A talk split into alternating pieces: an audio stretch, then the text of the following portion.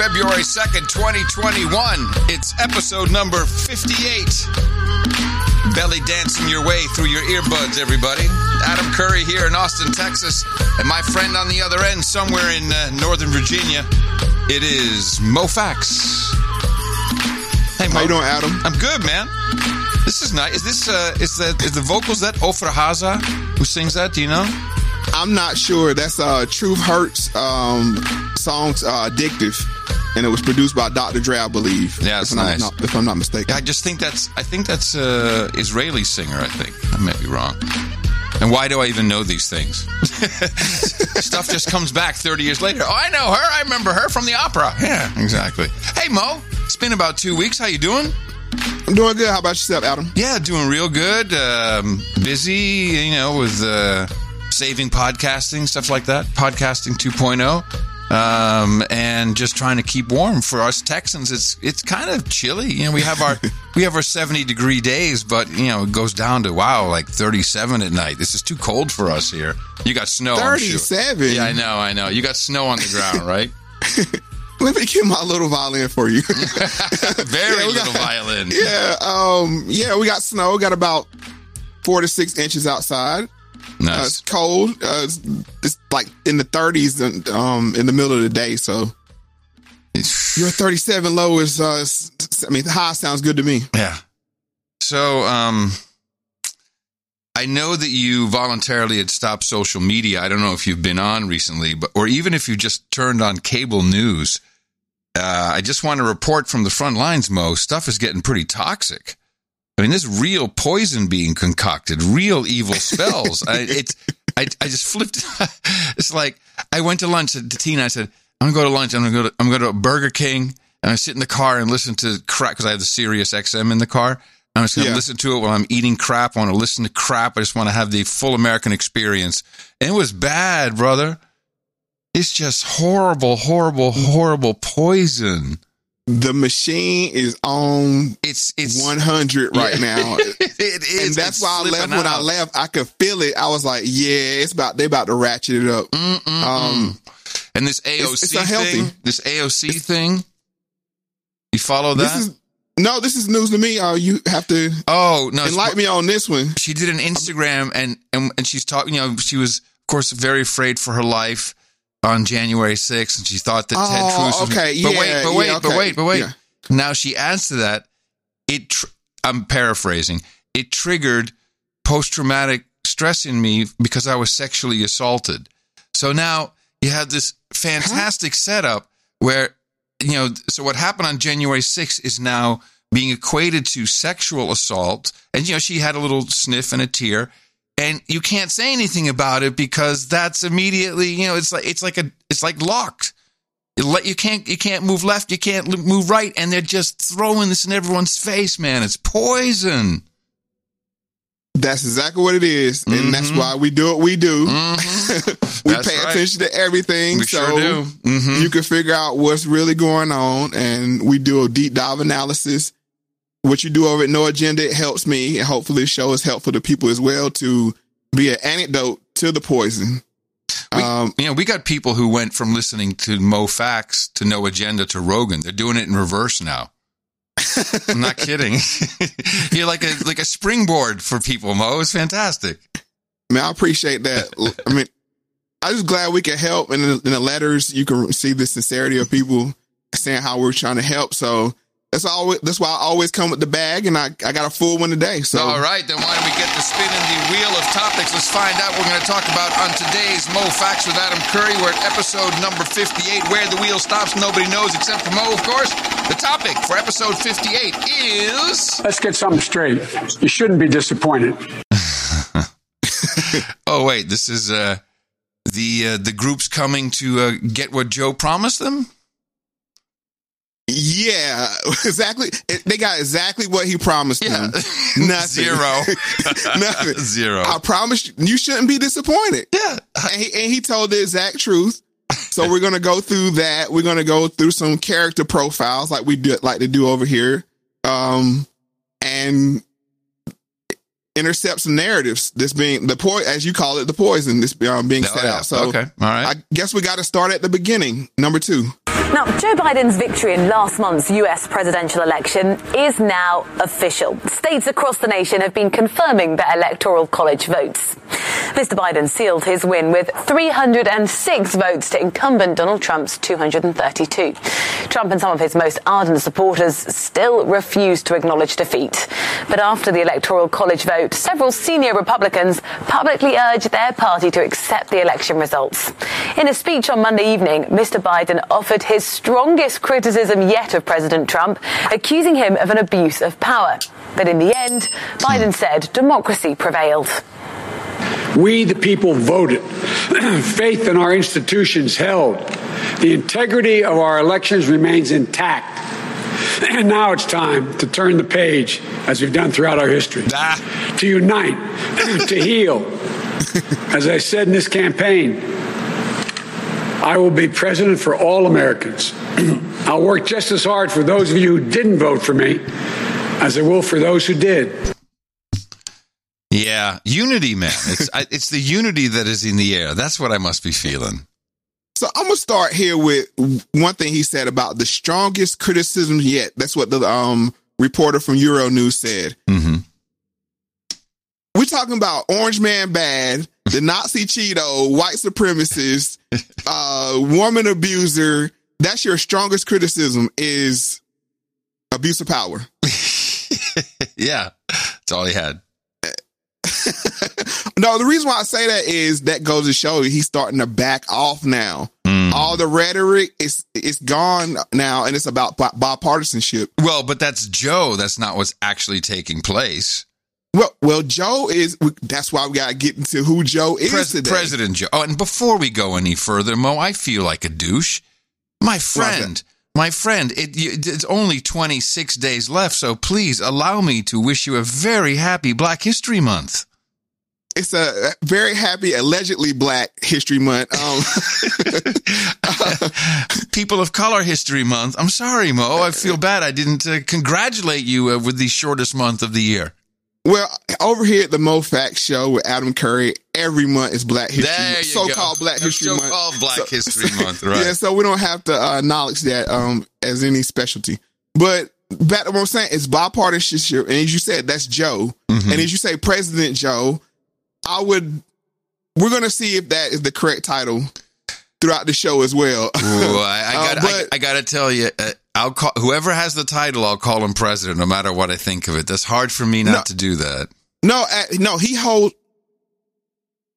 Yeah, fair. He holds the position, the title of president. Yes, of course. We're going to talk about who holds the position oh, of president in this show. There's a difference. Okay, So I, I- got you. Touche, touche. We have to give him the title. Yeah, sure. But we all see, No, we're no, soon to see what's going to be going we on. We know here. he's barely alive. Of course, that's the fun of him. That's what makes Not President even Joe that. great.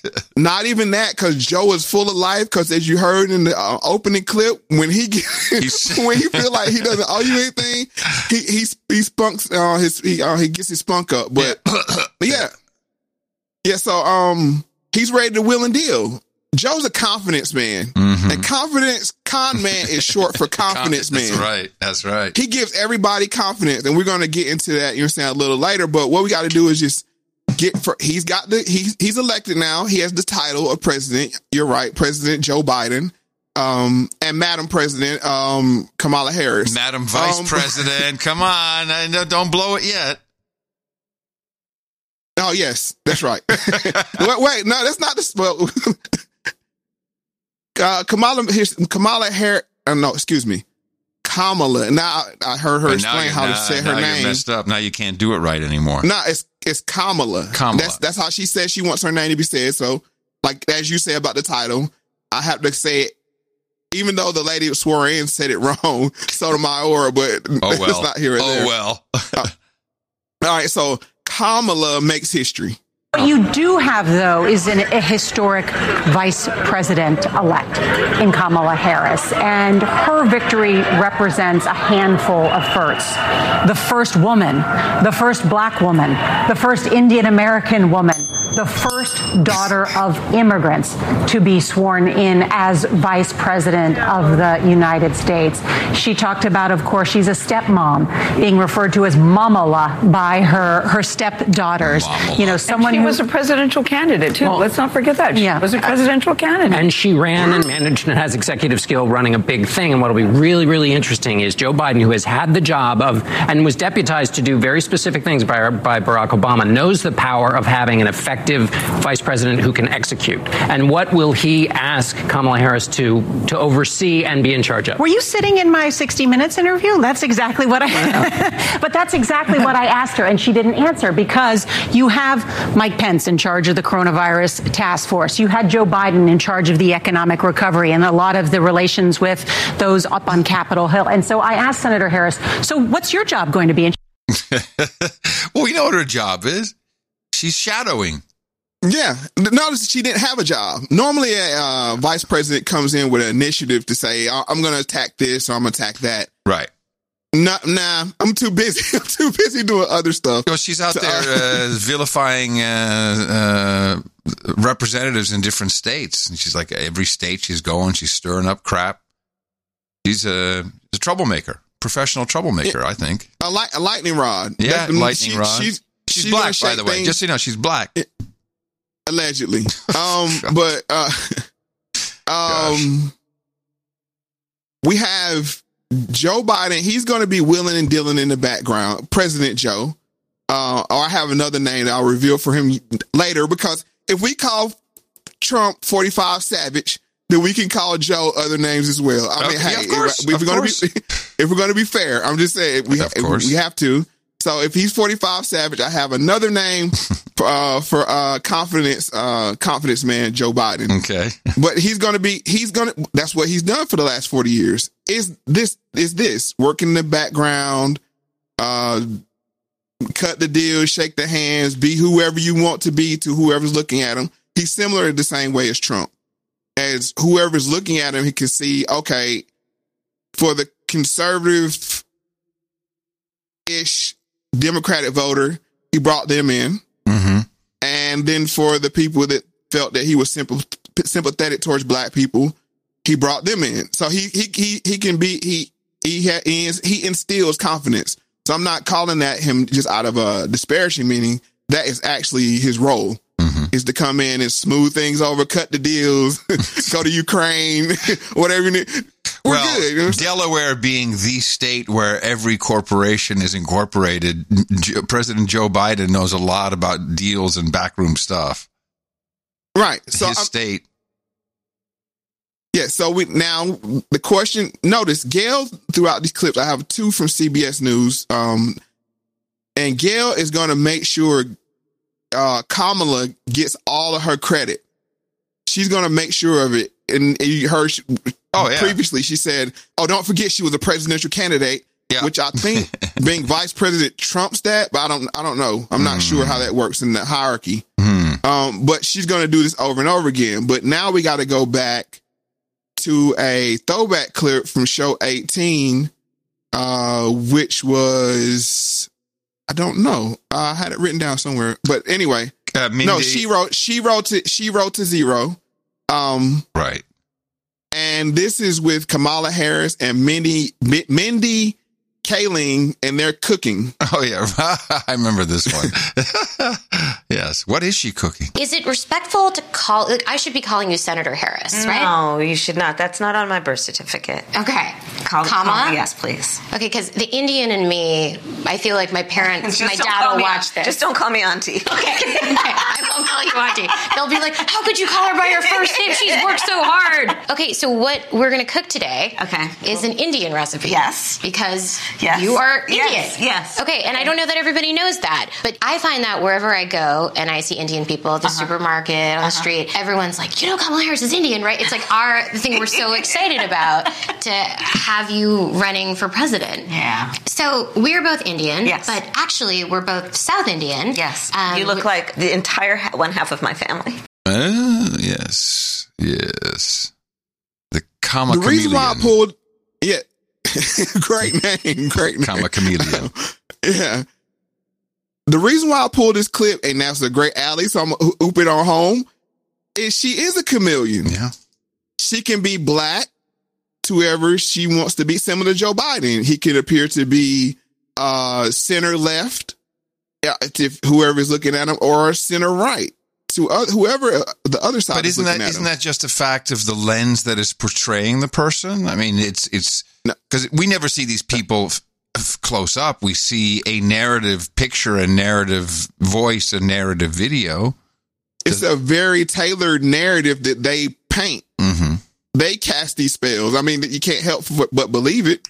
You know, because listen to Joe. Um, he was speaking very um, liberally during the campaign, but now he comes back more conservative. Well, I I don't. I only have one question. Yes, and neither of you or I can answer this. If you are Indian, Mm-hmm. uh, and you're black, because that's what she says. She says, "I'm black and I'm Indian." Well, then, what is brown? You know what I'm saying? It's like she's she's clearly brown. is co- brown is colored. I always go back to South Africa Hmm. and how they have the three races of people. Uh, brown nowadays is I'm not white, but I'm not black. right. Okay. It's the safe. It's the safe space. It's like I don't want the oppression of black people, That- but I want right. the guilt of the white people. So I'm, gonna hang out here. In the, I'm gonna hang in the middle here. I'm good. I'm good, everybody. if it's, if it's brown, let it hang around. You know what I'm saying? okay. All right. So- All right. But she does it. But that's the spell, man. That's the spell. Like she can be brown one day and she can be Indian a day and then black and then she's cooking masala and uh, I'm Indian. Yeah, I'm Indian. And, and, and we just go, oh, okay, sure. It's like, that's the spell. That's- That's, a great spell. That's exactly why I pulled this clip again Mm-hmm, because well, I was going through the clips and I heard this, but I heard it a different way. And that's why we go back to these throwback clips. She made a very, um, put emphasis on don't call me auntie. yeah. Now, auntie can mean two different things, whether you're talking black auntie or Indian auntie. Okay. So she, We need to know. Kamala, What- what I'm I'm right, I'm I'm, gonna right. explain I'm it. riveted now. so Kamala is aware of she's gonna try to call me auntie on the Indian level, but when she says it, it's gonna be received as a black woman being called auntie, and there's a difference. Ah, yes. This is Okay. why she didn't want her to say that because Yes. it would She it screws up preemptively everybody. yes, yes, Yeah. yes. She did do that. Okay. so I have the definitions. Indian, a Dead Sea South Indian woman close to the family. Which kind of in this way, black people used to do this called somebody, my, my grandmother, everybody called her Aunt Helen. Right? I mean, which her Helen wasn't even her name, and Aunt wasn't even her relation. still called her Aunt but- Helen. right. So I mean, you had like Aunt Esther, that kind. I mean, because it just sticks that way. right. But um Indian, that's the way it's seen. Now, auntie in the black way is different. And there was a big to do about Ava DuVernay, people calling her and Oprah and them auntie. Mm-hmm. There's an Essence article that says to the call to call respected black women auntie or not. That is the question. Because it has another kind of negative connotation to black women. It's usually the women that were strolling to the pole. Um, yes, yes. the um, single or childless or put professional first lends to older woman. That's why they don't want to be called that auntie. That's that's so also, this is that's also what Kamala is, though. exactly she is she She is both. Uh, she is. She's chimera. Kamala chimera. She's two heads. She is. Yes. Wow, that's amazing. She can be an auntie and an auntie. Man, Yes. she's good. She is an She's a auntie. robot. Wow. She, it, yeah. So it, I, when I heard this again, I was like, why did she say that? I mean, that, now I'm listening in a Yeah, different lens. yeah, I'm like, yeah. why did she tell her not to call me auntie? That's a great And- catch. I, Yeah. the more you know. Wow. So I just wanted to point that out of these dual roles she's playing. Yeah, that's It- phenomenal. it- really, it that's what- crosses- what, casting. That's great casting. Yeah, it crosses uh spectrums, and she represents the auntie. Um, like I said, the the strollers. Well, I'll start to call them now the, the people that strolled to the poll. Um, now this is her addressing the Indian side, and this is actually from her YouTube channel. That video with uh Mindy. Ah. Um, now she has another video on her YouTube channel, which we also played on show 18, but I want to look at it as a different way as well. And this is her talking to Uncle Luke. If you're not in the game Yeah. and you're just sitting on the sideline, you really don't understand the difference, the nuances, and the and the struggles of trying to do the right thing for our people. When I wrote the article about you, you know, and I just outlined everything that every black man in the barbershop, black woman would talk about in the conversations. Because I and, and I always go back to it because basically everything that everybody was saying about you, whether she's black enough. Uh, uh, does she like black men? She's putting uh, black people in jail. You know, uh, the, the the common things that was actually said. But at the same time, I write that, and I didn't have a conversation with you. When we had the conversation and we talked about it, we talked about the different things. It was almost, and after the conversation, I felt like I was actually certifying you because we were talking about fried chicken and talking about all these different things. yeah. Whoa. She got Talking about fried chicken certifies certified, her. certified, seal of approval. Well, let me fill in the people that don't know what's going on with, between her and Uncle Luke. Uncle Luke wrote an article in the Miami News Times, New Times, and he was speaking about um this is from the article Kamala Harris will have trouble persuading black voters to make her president in 2020. First, the U.S. Senator from California must explain why Donald Trump has a better prison reform record than she had as a Golden State attorney, uh, attorney general. That's something he wrote. Mm-hmm. So they made him fix it, as No they kidding. always do. No kidding. You're gonna sit down with her You know, and until, talk. until and I talk and had some fried chicken with you, I didn't realize how black you are, Kamala. it is Auntie. Auntie, I'm I didn't know Auntie. um, so That's so if you racist, back- though. It's so stereotypical racist. Am I blind? Am I seeing this Hello? wrong? That's crazy. It's amazing they can play a caricature yeah. to be accepted. I mean, that's like 1980s, late 80s sitcom level script. Right. Well, I sat down and had ch- You can't even do that anymore. Right. Um, so if we can, if you could just play like the first 10, 15 seconds of that clip, I want you to listen to her, the, her disdain for him and having to even talk to him, but she had to be there. If you're not in the game Yeah. and you're just sitting on the sideline, you really don't understand the difference, the nuances, and uh, the and the struggles of trying to do the right thing for our people. When I wrote the article about you, She's, you know, I, I'm not sure exactly what it is because it doesn't work on me. what are you really laughing I at? was cracking up when you was doing her. Mm-mm. I mean, I can do it. I, I hear her, but it's it's like she she has a certain feminine power that I think a certain certainly a little older guy falls for. No, don't get it twisted. Kama, uh, Kamala was that girl. I mean, like, not to say like disparaging. I'm talking about when she was at Howard and around Willie Brown. Well, I know mean, the, she- the Willie Brown stuff. We know, yeah. No, I'm not saying that as a not to bring that up. I'm just saying she was attractive enough to get in his sphere. Yeah. So don't don't get it twisted. I mean, I, I I'll give credit where credit's due.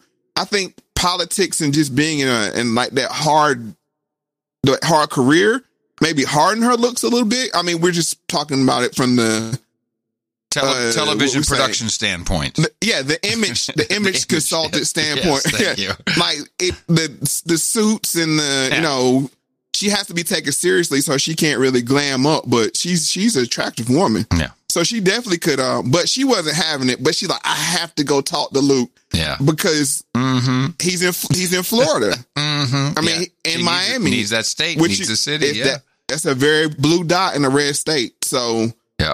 Um, so we have that's her talking to Luke. So you heard the difference, the the uh, the comparison between how she talked to Mindy and how she talked to Luke. Yeah. Now we're gonna go back to another clip uh, from fo- show forty six, and this was Kam- uh, Kam- uh, Kamala, King, uh, Kanye, and King. That's a mouthful. And this is from the Karen Hunter show, and about her so called blackness.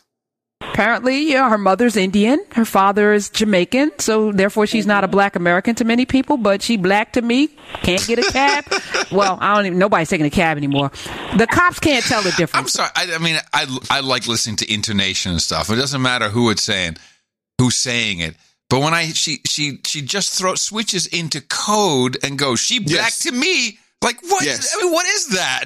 what? I don't know. Apparently, yeah. what that, hold on, you Yeah. asked the question. Can I ask, Yeah. answer that question? yeah, yeah, sure, sure. What that is is she knows who she's communicating to, so she says I have to say it in a way where they know I'm being honest, and my honest way of speaking is to drop verbs. Okay, well, so here, here's what I don't understand. Here's what uh, I'm probably the, one of the few white people who listens to uh, um, to what's her, what's Harris? That's her name, Harris. No, no, uh, Karen Hunter. Oh, Karen Hunter. Yeah, I catch your show too. It, it, it's a black audience. So I, I don't know. It just seems like I don't know. What are you talking? It just feels weird. It's lowered expectations. Okay, it's lowered. all right, I have to speak in. I, I, I'm certifying her blackness. Yeah, So I have to put. You're saying more sauce on the blackness. I understand. when but- I'm doing the certification. Yeah, but just, are you talking to your audience or are you fake talking to your audience the rest of the time? You know what I'm saying? It's it just it's the whole thing is insincere. As a broadcaster, it's weird. That's all. Apparently, yeah, her mother's Indian, her father is Jamaican, so therefore she's not a black American to many people, but she black to me. Can't get a cab. Well, I don't even. Nobody's taking a cab anymore. Can't get a cab. The cops can't tell the difference. So let me just uh, put that out there. Police officers can't tell whether or not your parents were formerly or your ancestors formerly enslaved. They can't tell. Or And, let- and let me just say, here. Wow. or enslaved here. Correct Come for the record. Jamaica was not a land of free black people, right? I just want to be clear. A lot of people Oh. seem to say, well, she traces her roots back to Jamaica, not to slavery. Um, hello. The island of Jamaica was originally populated by indigenous people who were not Africans. The Africans who arrived in Jamaica, from whence uh, descended folks like Bob Marley, my mother, you know, these are people who were enslaved Africans who were often on the same ships as those enslaved Africans who landed in South Carolina. They just Oh, wait, happened wait, to wait. off at an earlier stop. Oh, you, you're saying that the ship from Africa dropped them Africans off different places, Yeah. and then from South from from the islands to South Carolina, where most of us. Wow, Larry, Yeah, man, yeah. man. I- oh, you so know, they're the same people, same people, Same just people. dropped off. Same okay, Wow. Same people. Same people. The exact same guy. How come we didn't get Bob Marley? How, how come we didn't get him over here? Why did Jamaica They- they- get him? They just act like they had ships like all aboard. Next stop Jamaica. Got the That's 720 hil- Alabama. It's like, what? That What is do hilarious. And, and, I, and, I, and I like uh, just to, comment on the well, the cops can't tell. Yeah, the cops can't tell. They don't kill black women, yo. they kill black Well, men. no. they kill They- black men. They'll tell by her badge. She's like, it's all good, fellas. Right. So- same team. Same team, fellas. The badge. repel but- him. Yeah. yes. So That's Lori funny. Daniels, uh, she's from uh, Jamaican descent. So she has a dog in this fight as well. Yeah.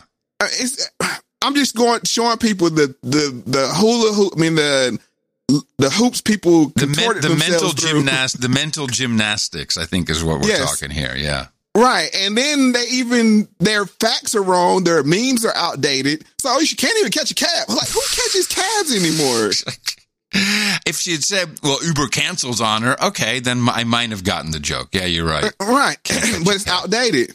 Yeah. and, and it's incorrect because Flagrant Two podcast. Well, they have some interesting uh, information about uh, Kamala's uh, lineage. Right? way. No Impossible. way. Impossible to make a racist. Okay, well, Dinesh D'Souza, what is it? D'Souza. Dinesh D'Souza, Yeah.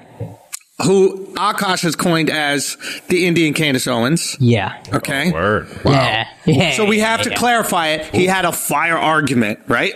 he traced the lineage of Kamala's family, her heritage. So she's both Jamaican and Indian. Yes. Okay.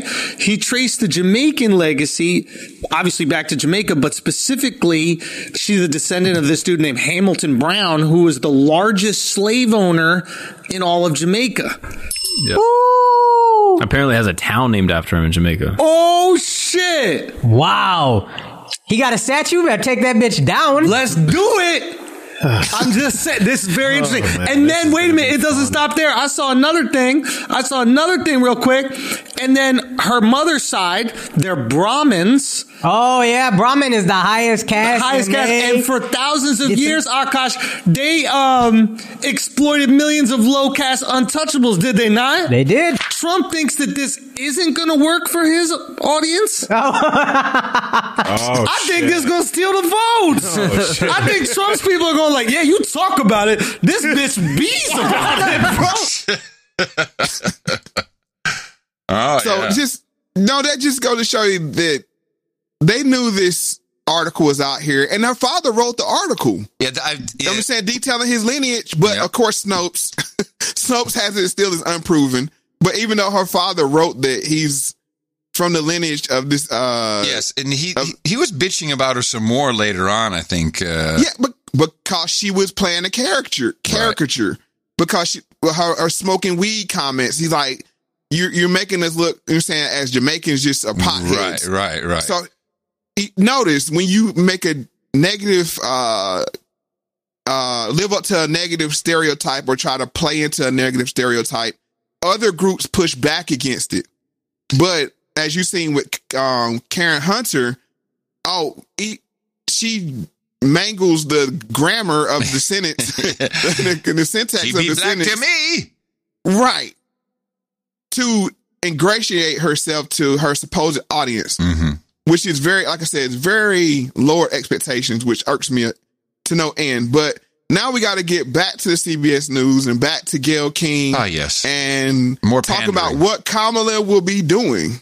What will she, what role will she take on? And there was this concern, and still is among Republicans, that Joe Biden is the Trojan horse. That Kamala Harris, as someone who has backed Medicare for all, who has backed a Green New Deal, who backs the federal legalization of marijuana, would push for those things while inside the White House. And that's this tension. She, I think, is going to be now, um, and this is the question, whether she will surpass Nancy Pelosi as the most powerful woman Well, in a Washington. fellow Well, everyone's like, whoa.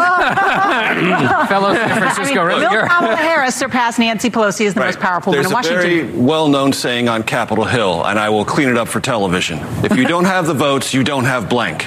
Okay? You've got to have the votes. What is Senator Harris's reputation on Capitol Hill? Well, she's only been there for three and a half years, and she's sort of been pegged as someone with higher ambition from the moment that she got there.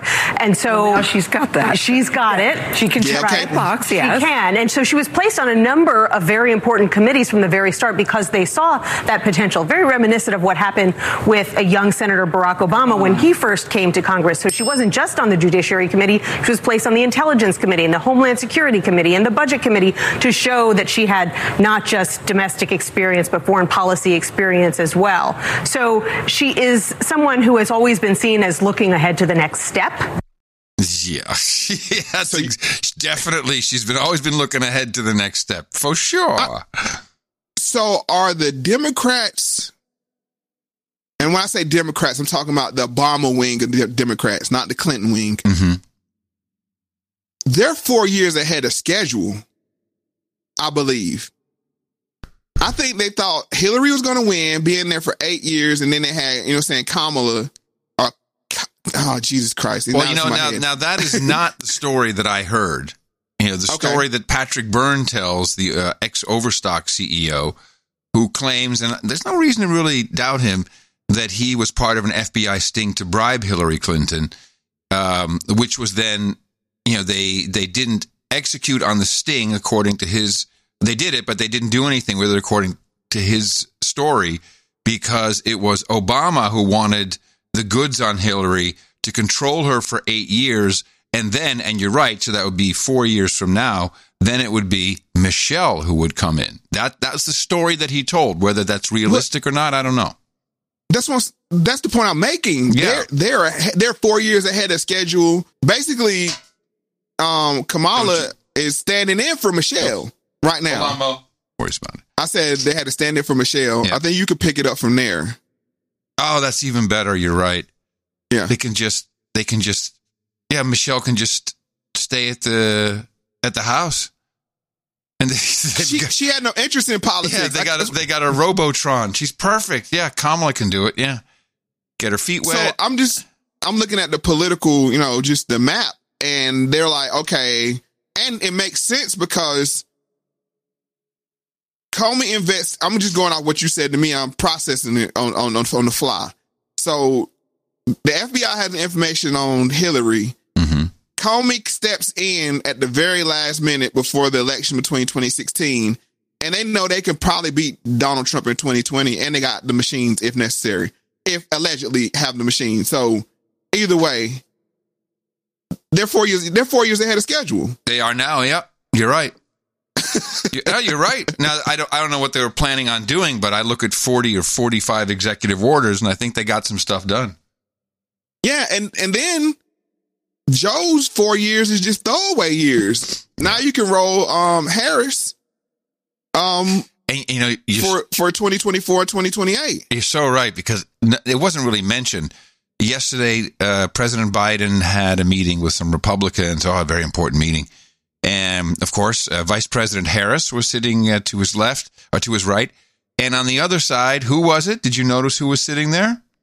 Who was there? Valerie Jarrett. Obama's. Isn't that the one that was living with Obama? and yeah, she still does. She's the Obama handler, and now she's right next to Joe with the big press conference. Yep. That's going to be pertinent later. I'm glad you. Okay. I almost had to tell you goggles, but now you're good. Um, yeah, so all this is working out. I mean, well played. I got.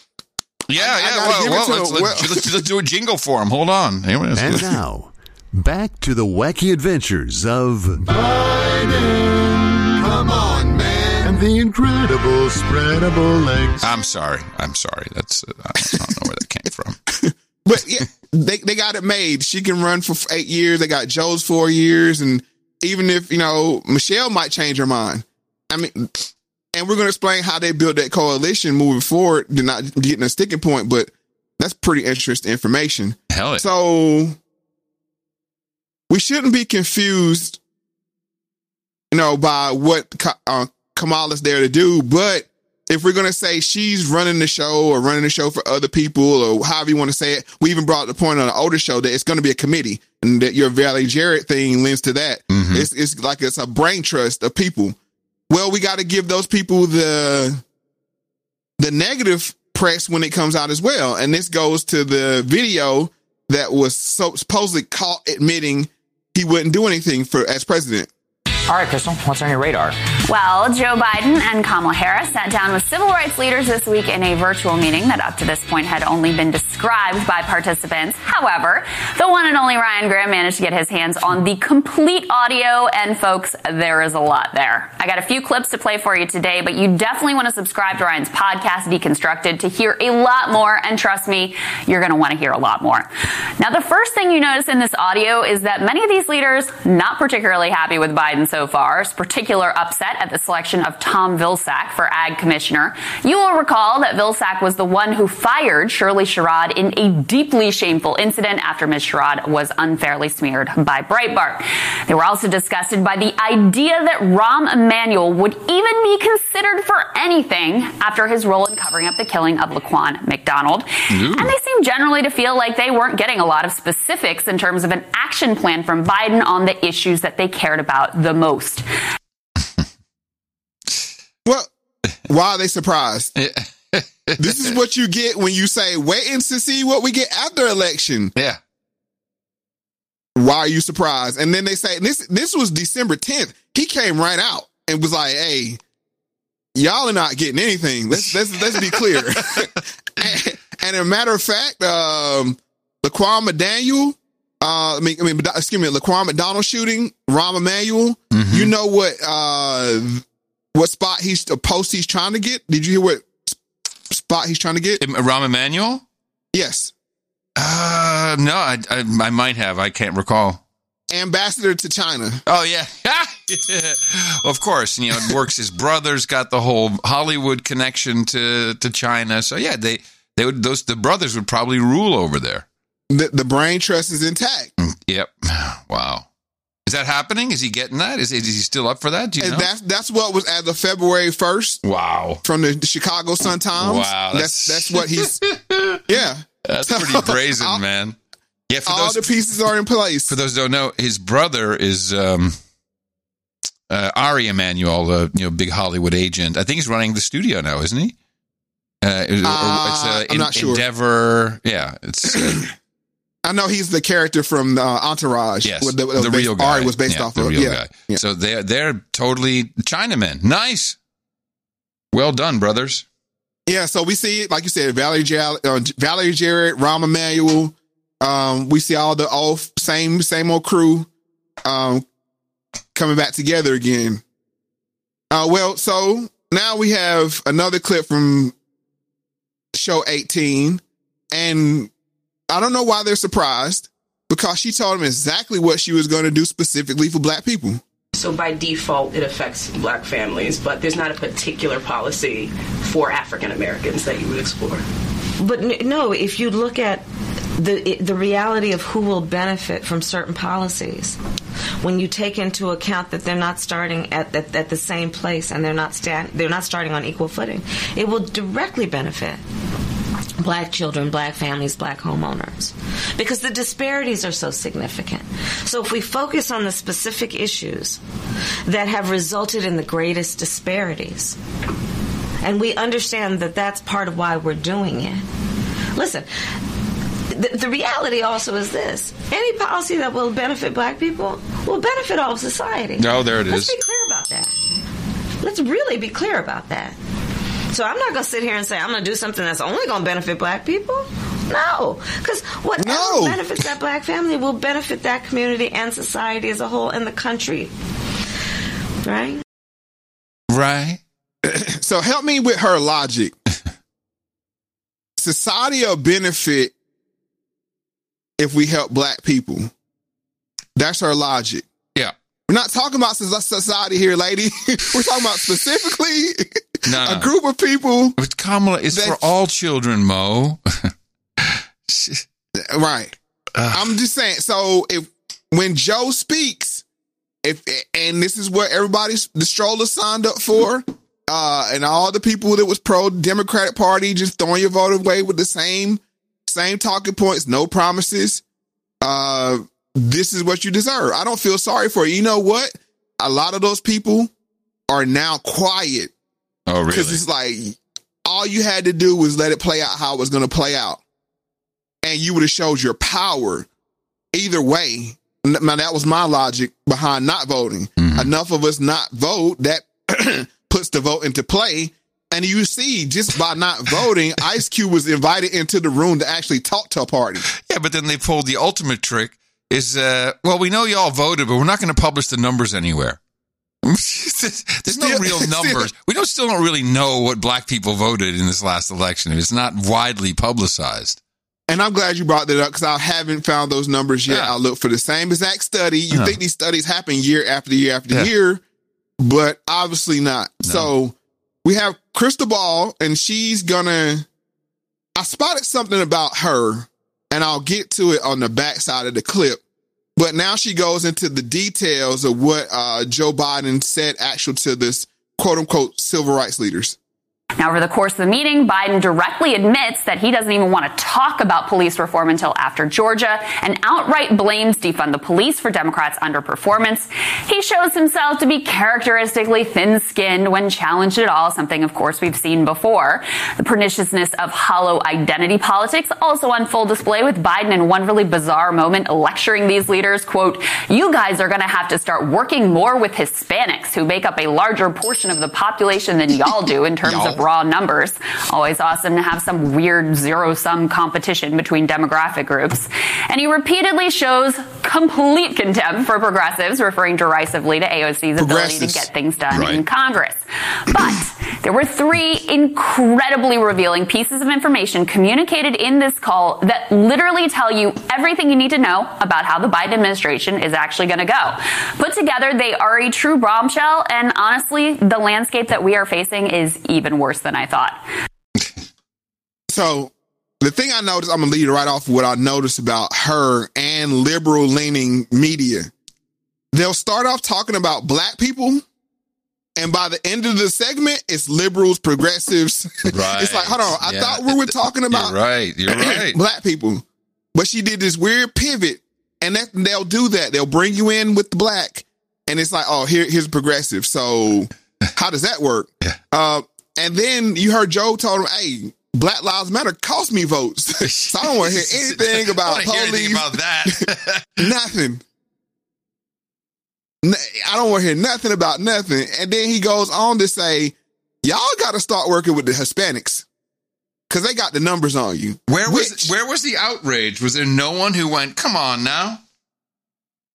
Nobody. That's just Joe being Joe. Yeah. oh, okay. All right. All right. All right. I mean, he told you you wasn't black if he if um if you didn't vote for him. Oh, I no, mean, I- like I know what that- I- can you say? I, look, Mo. Obviously, we knew what was going on. I just wonder if people are.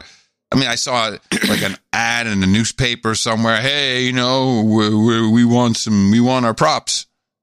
That's Where's your it. leverage? That, that zero. They got well. Uh, yes, they have zero leverage. You're right. Now look at this in transaction terms. He has your cash now. Yeah. you have to be nice to get your product. if you're and you're at the will of how much he's going to give you. So Man. I mean, they can't really say anything because if they make us think about it, people are going to be all over like, "Hey, we told you." They kick him out of And the club. And the point of what I'm making about this, and I'm I'm not pitting any groups against any other groups. The point I'm trying to make is if we're talking about political power for so-called black people, also known as ADOS, because that term black is very vague now, um, with how it's rendered. Um, we have to consolidate our vote into a block and then move that block to who has the most tangible benefits. That's how it works because he's right. We don't have the numbers. So it's even more important. But the leverage that we do have, we can win or lose election for people if that block is flexible. Now, is do you feel that the block you refer to uh, thinks that um, the current election infrastructure is fair, and especially considering the lack of publication of their demographic numbers? Well, it's never been fair. I mean, that's just part of, part of being on the bottom. I mean, you understand? I mean, because it's we have to be honest here. On the right, they do uh go through and take names off of rolls and that kind of. I mean, like Oh, they they right. did mail-in voting scams before anybody did. Right. So what I'm saying is, uh, if it's parity in the unfairness, I mean, you throw that out of the window, and it's still like now we still have to negotiate and say if that block moves, if that whatever number of million votes swings from one way to the other, that election is going to follow because we see how tight these votes are, the the campaigns are now and the elections are now. So if that move block is flexible to say we're going to go to either side, that's where your power is. If you're just stagnant and hope to be a cog in the wheel, that's all you're going to be is a cog in the wheel and not have any power. Like you see the Hispanic Joe, not my words, you see Joe recognizing the power of the Hispanic vote. Right. Oh, but yeah. the Hispanic vote has its own problems because it drift as it becomes more affluent, it drifts off to into whiteness. And that's with any minority group. They start to check white, and we talked about this on a previous show Yep.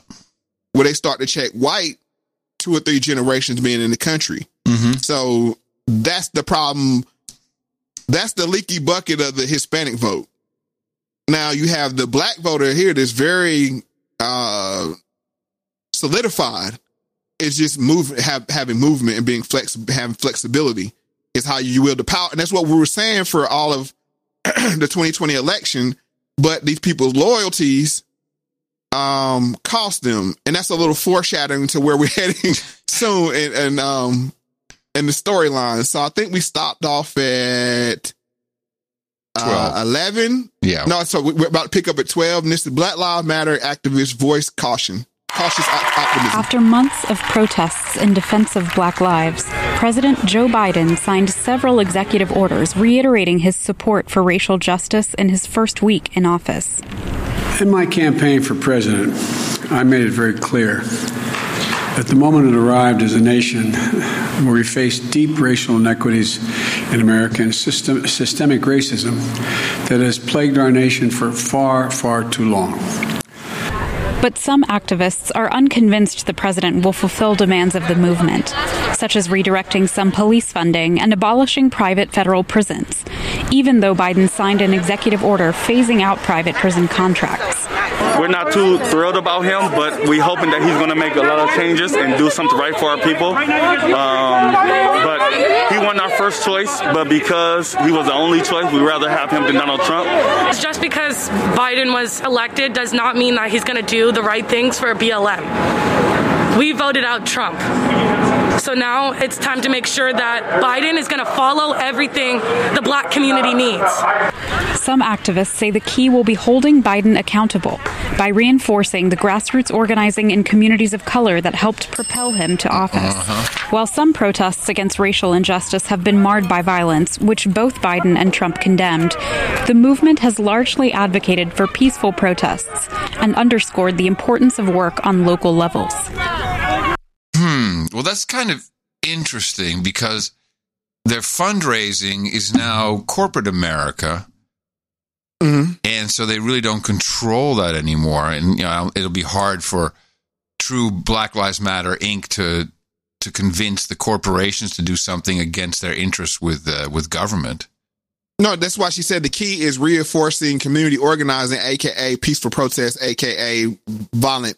Yeah, but I don't. I don't think they have the moves. I don't think they have the system behind them. They got the people to go out, but they don't the, the window breakers. I don't think they have them now. Oh yeah, well, New York Times just said they're breaking glass. They are? criticizing Biden from the left. Oh, okay. As presidents call for unity and calmer rhetoric, his presidency begins with burned flags and federal agents deployed once again in the streets. That's in Portland. Ah, I New must York have missed that. Oh, okay. Well, good. No, that's what they was telling. I mean, Yeah. that's the that was the point. When they say key is reinforcing community organizing, Then it, it worked. Okay.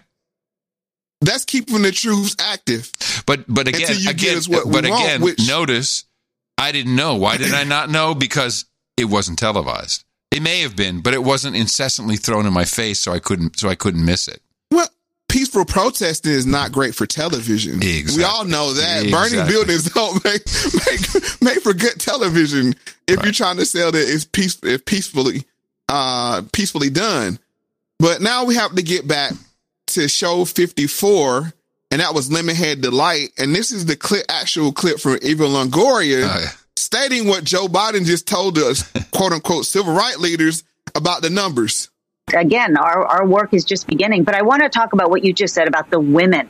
The women of color showed up in big ways. Of course, you saw uh, in Georgia what what uh, uh, black women have done, but the Latina women were the real heroines here, beating men Yeah. in turnout in every Yeah. state and Yeah. voting for Biden Harris at an average rate close to three to one. And and that wasn't surprising to us. You know, Latinos are the CEOs of the households. They make all the financial decisions and healthcare decisions and educational decisions. Many Latinas are small business owners and they wanted a plan for recovery um, for themselves, not for Wall Street. And so Trump's policies were never aimed at the struggling Latina community. And, you know, if you look at voter suppression on top of that, how Latinas showed up, even through through the closing of polling places and the shutting down Mm. of drop off sites and new voter ID laws and long lines and driving 30 miles and, and all of that. And on top of that, restrictions and safety protocols of a, of a pandemic. That spirit and perseverance that, that Latinas use in their daily lives, the struggle to pay their bills and the struggle to show up to their jobs and homeschool their kids and take care of their elders, that's the same perseverance and spirit they use to show up at the polls. Yeah, she got crap for that. no, she was very specific. I thought she got. Cra- I thought she got crap for that. Didn't she get crap? Oh, she for did. Yeah, oh, she, got had she had to fix it. Oh, she had to fix yeah, it as okay. he said it. Yeah. But in the heat of the moment, in the in the celebratory um, glee of winning the of being the real heroines, some truth came out. Yeah. And you heard uh, basically Joe Biden echo exactly what she said because she said we have the numbers, Mm-hmm. uh, especially in especially with the current uh, political structure of how the party works, where we just show up and you're saying large swaths for the Democrats without anything to offer. They have they're willing to cut deals, and if you notice, Trump got more Hispanic voters than any other, I think, Republican in maybe ever or a long long A time. lot. Yeah, a lot. Right. That's that leaky bucket I'm talking about. Because once they become aff- affluent or at least middle class, they understand. Well, being also, more a lot of, a conservative lot of uh, me better. A lot of uh, younger younger people. Hispanics. Yes. A lot of them. right. I mean, for it's Trump. even even with the even with the blacks as well. I mean, uh, I said the blacks. Even with the blacks as well. I said it You again. did. You said it again, man. Yes. Holy shit. well, that's that's what it is. I mean, it's the that's the political structure. The blacks is like, yeah, we'll go do what we're expected to do. Um, so now we're going to transition a little bit uh, and look at a character profile, and kind of like we did with Forty Five Savage. Uh, we're going to um and his uh characteristics of pro wrestlers and oh yes and uh so we're gonna do this for Joe for neo 40 neo pagan gods and demigods Okay. aka Loki uh, we're gonna look at Joe Biden because we never did that with him um so he's gonna get the presidential treatment All Uh, right. Yes. Bend over, Joe. Here it comes. right. So Joe plays a very interesting, uh, has an interesting role. And the reason why, uh, made notice to the word confidence man is because of one of our favorite movies here that created one of our favorite clips, the trick baby clip. Oh yes. Well, now now we have to go look at the movie Trick Baby because it has some interesting dynamics that kind of align with Joe Biden and the people around him. So mm-hmm. if we can jump right into the trailer Yeah. from Trick Baby. Yes, 1973. I was nine years old. Trick Baby, you wouldn't know the truth if it walked up and spit you in the face. Trick Baby, the best-selling novel by Iceberg Slim, hottest black writer in the world today. The real gut story of the ghetto. It's bras, it's dudes, and high rollers like Blue Howard, the slickest con man of them all. Tonight, I'm drinking to the suckers, God bless their greedy little hearts. Because without them, where would us hustlers be? Trick Baby, Find them for me. what did he do for his share? I tell beautiful lies for my money, Cleo. His white skin gives us a slick edge. I catch the black marks, he catches a hump. We never played that, right? We we didn't play No. that. No. Okay. Cool. But that our clip is from this movie, so that's Trick Baby, and the two people in the movie is um is uh blue is blue and uh the white guy they call Trick Baby, where he's not really white, he's uh actually of mixed race. And just to give a little background, well, we'll get to uh Trick Baby setting down a con on some businessmen just to give you a little insight to how I align him with Joe Biden and his ability to like, you know, instill confidence. And what I want you to pay attention to that even a similar cadence between him and uh him and Joe Biden. Paul? Paul, Mr. O'Brien has just been telling me a very interesting story. Go ahead, Mr. O'Brien. How are you going to make all that money? I'm making an investment. Oh, what kind of an investment? Property. I'm buying property. In the ghetto? Yeah. That's good business? It is if you know what you're doing. And you know what you're doing. That's right. I'm a doctor, Mr. O'Brien, but occasionally I do invest in real estate. I must admit I'd be a little hesitant about making an investment in the black ghetto. You might be wrong about that. You really think so? There are. In a day or two, I'm going to make some very happy niggers by plunking down $100,000 for their ghetto property. Of course, they don't know I've already contracted to sell it for half a million. I think I'll get a refill. Do you think there's anything in it? Possibly. What kind of property are you buying? Tenements. Then can you explain how you managed to make such a good sale? It's the location. The value of that land's going up. The blacks are too stupid to realize what it's really worth. I'm not. Okay, so so now, I, I, first impression because I've also not heard that clip. I don't believe. No, uh, but and but I have heard you know the, our other favorite clips from this movie. Holy crap, that is totally Joe Biden. I told you right.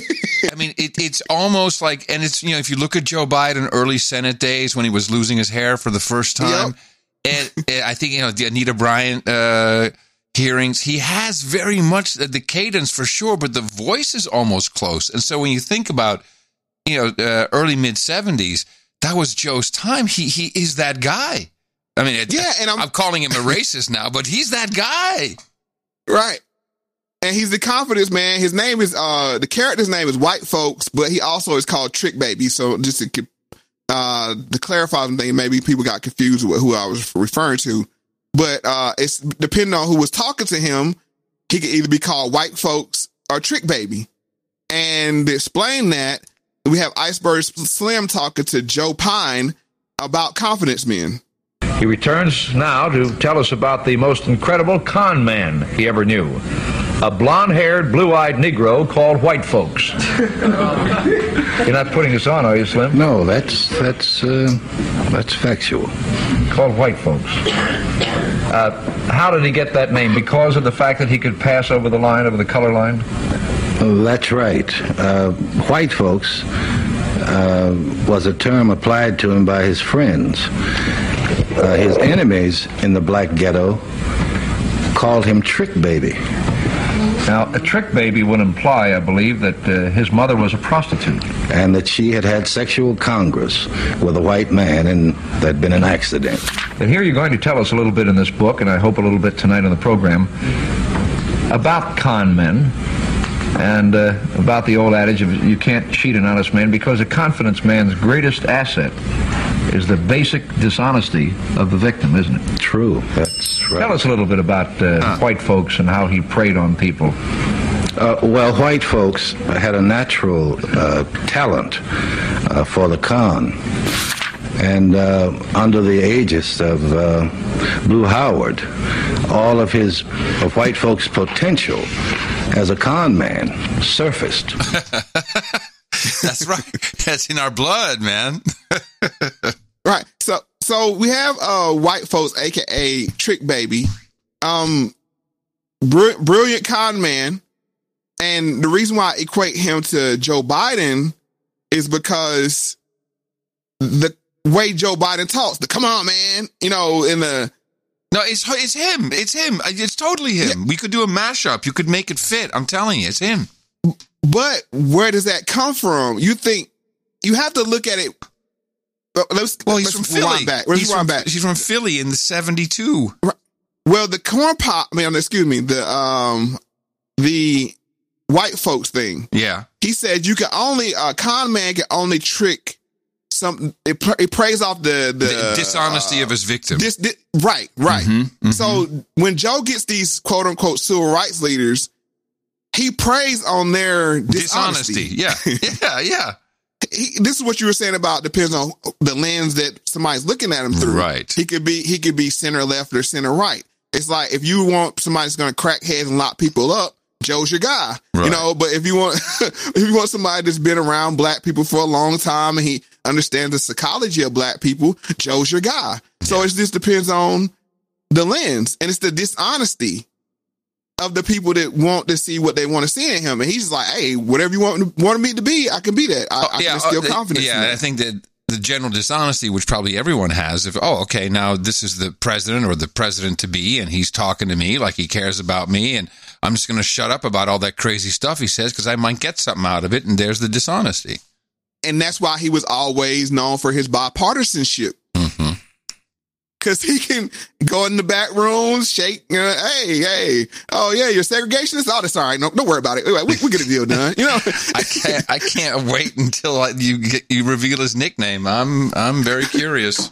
right? So, um, we have the story. Remember of Corn Pop? Everybody was talking about Corn Pop. How corn could we? Pop. How could we forget Corn Pop? Well, people miss one of the key tales or the makings of Joe Biden in that story from the humor of it. So I went back, got the full segment, re-listened. Nice. And let's listen to Joe and his understanding of black people. The point I want to make is uh, I owe you all. I owe this neighborhood. I learned so, so much. I was a kid from suburbia. I lived out in Mayfield in a split level home with my grandpop living with us and uh, in a three bedroom home with four kids, my grandpop. But I wanted to, uh, I wanted to get more involved. And I realized I lived in a neighborhood where I'd turn on the television and I'd see and listen to Dr. King and others, but I didn't know any black people.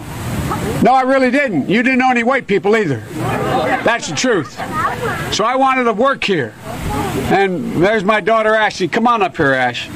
And so what I did was I came down and I uh, I applied to the city of Wilmington for a job, and for I was the only white employee here. And uh, I learned so much. I learned so much. And remember Boom Boom Cannon and a few other guys that worked here well as well. And we sit there and we talk, and they'd ask me questions because I really was the only white guy they really knew.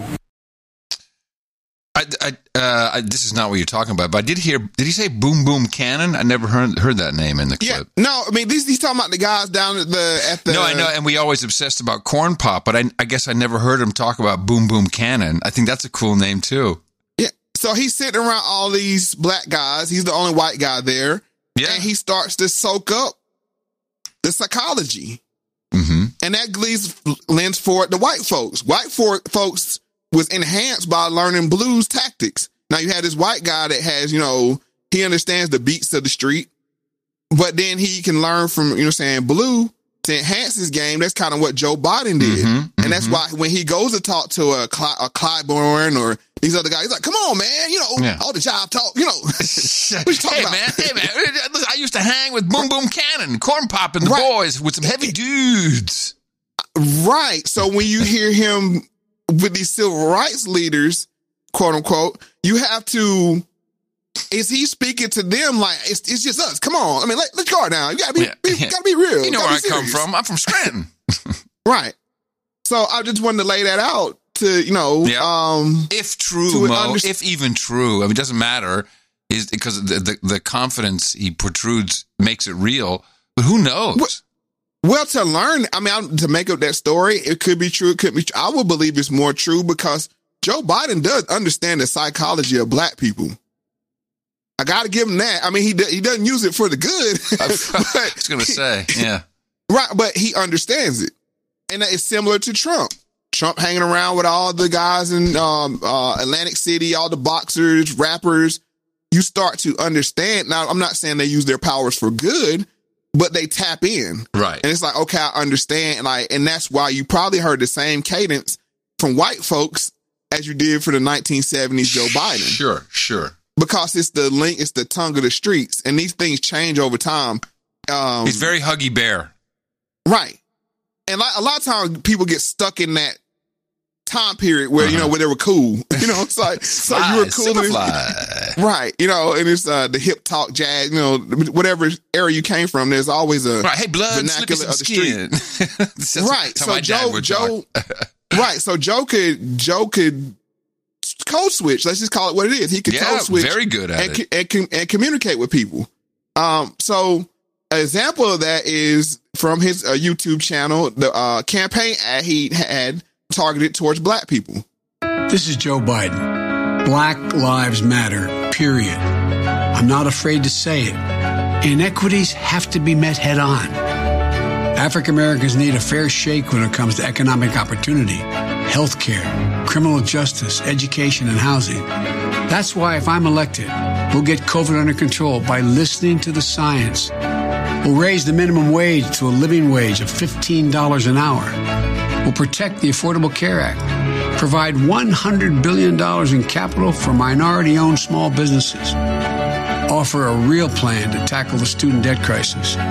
We'll root out systemic racism in our criminal justice system, end cash bail, decriminalize marijuana, and automatically expunge prior convictions. Together we can fix this. Let's build back better. But I can't do it without you. So I'm asking for your vote. Build back better, baby. Yeah. So you know that that cash that cash bail thing, man. That that was the one. That's the that was the lever. They could have done so much less damage to our streets just by just put the money, get the if you want the people out on cash bail, whatever. That's what that's what it was. That's what they always use, cash bail. It's where all Yeah. the Black Lives Matter money went. Ugh. Because, like you said, you have to keep. What do we say about the community organizing? You have to keep the screws to them. Yeah. The only way you could do that is keep bailing out the same same people, handful of people. Rinse and repeat. It's going to go right. It's going to go. The the uh, third wave is what we call them. Yeah. Uh, you know, so and, and some of them like the second wave never gets arrested.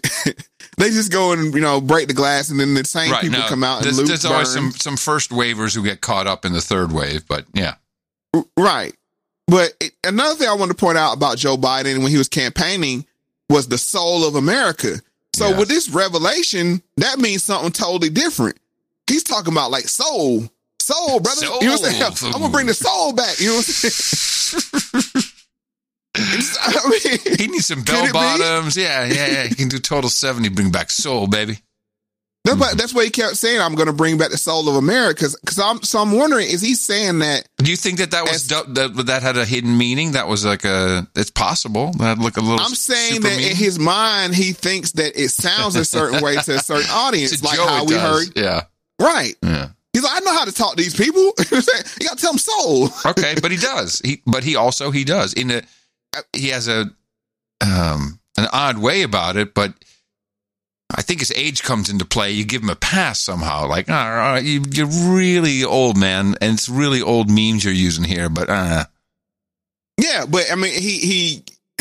I, I don't know. I mean, I'm not falling for it. You're not falling it's- for it. No, I'm not falling for it, but I'm just saying that it's you. You got to give credit where credit's due. Yeah, and if you can communicate and cast spells, which that's what con means. I mean, we got to go back to our you know the terminology we use, which you get caught, somebody caught up in this in the spell, and they fall for it, and then they end up, no pun intended, holding the bag in the end. So. As we spoke about before, the screws have been ratcheted down, so we had to throw Black Lives Matter a bone, and they won a prize. On this, the first day of Black History Month, we take a look by the numbers at the Black Lives Matter movement, which has just been nominated for the 2021 Nobel Peace Prize by a member of the Norwegian parliament. Between 16 and 26 million people in America participated in Black Lives Matter protests after the death of George Floyd, making it the largest social movement in U.S. history, according to four different studies. BLM was launched in 2013 in response to the acquittal of George Zimmerman for the fatal shooting of Trayvon Martin. It's a decentralized movement comprised of more than 150 different groups with no single leadership. 93% of Black Lives Matter protests last summer were peaceful, according to the ACLED, but there was some violence and more than 14,000 arrests were made across 49 cities nationwide during the protests, according to a Washington Post tally. Yeah, this was not, not really surprising, you know, knowing how these things are are, are chosen. The, the the worry I have is that you know the people who, who were in who were in Black Lives Matter, they'll all demand a participation ribbon. I don't know if we can make enough.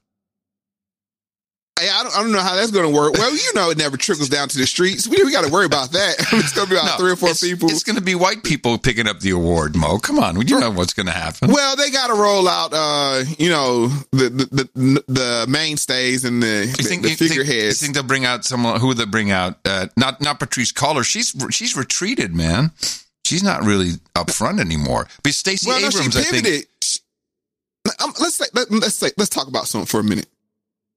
They said this at the beginning when we had them on the TED Talks, and I, I don't have the clip handy, but how there was what Black Lives Matter mean to you? Oh, it's global warming and it's all this and all that. Now that the when the real money starts to flow Yeah. out of this administration, they're over there. They're like, we use Black Lives Matter to prove that we could make things happen. Mm-hmm. But now we're going to bigger purses, bigger bags of money, and now that's the global warming and uh, and all the other initiatives. Yes, so sir. I mean, they're still they're they're still around, but they'll they'll be rolled out when they need to be. But the one thing I want to point out, two things I want to point out from this clip was, how do you get a Nobel Peace Prize nomination and you're ninety three percent peaceful? How does that work? I mean, I would think the criteria to, to get a peace prize would you would have to be hundred percent peaceful.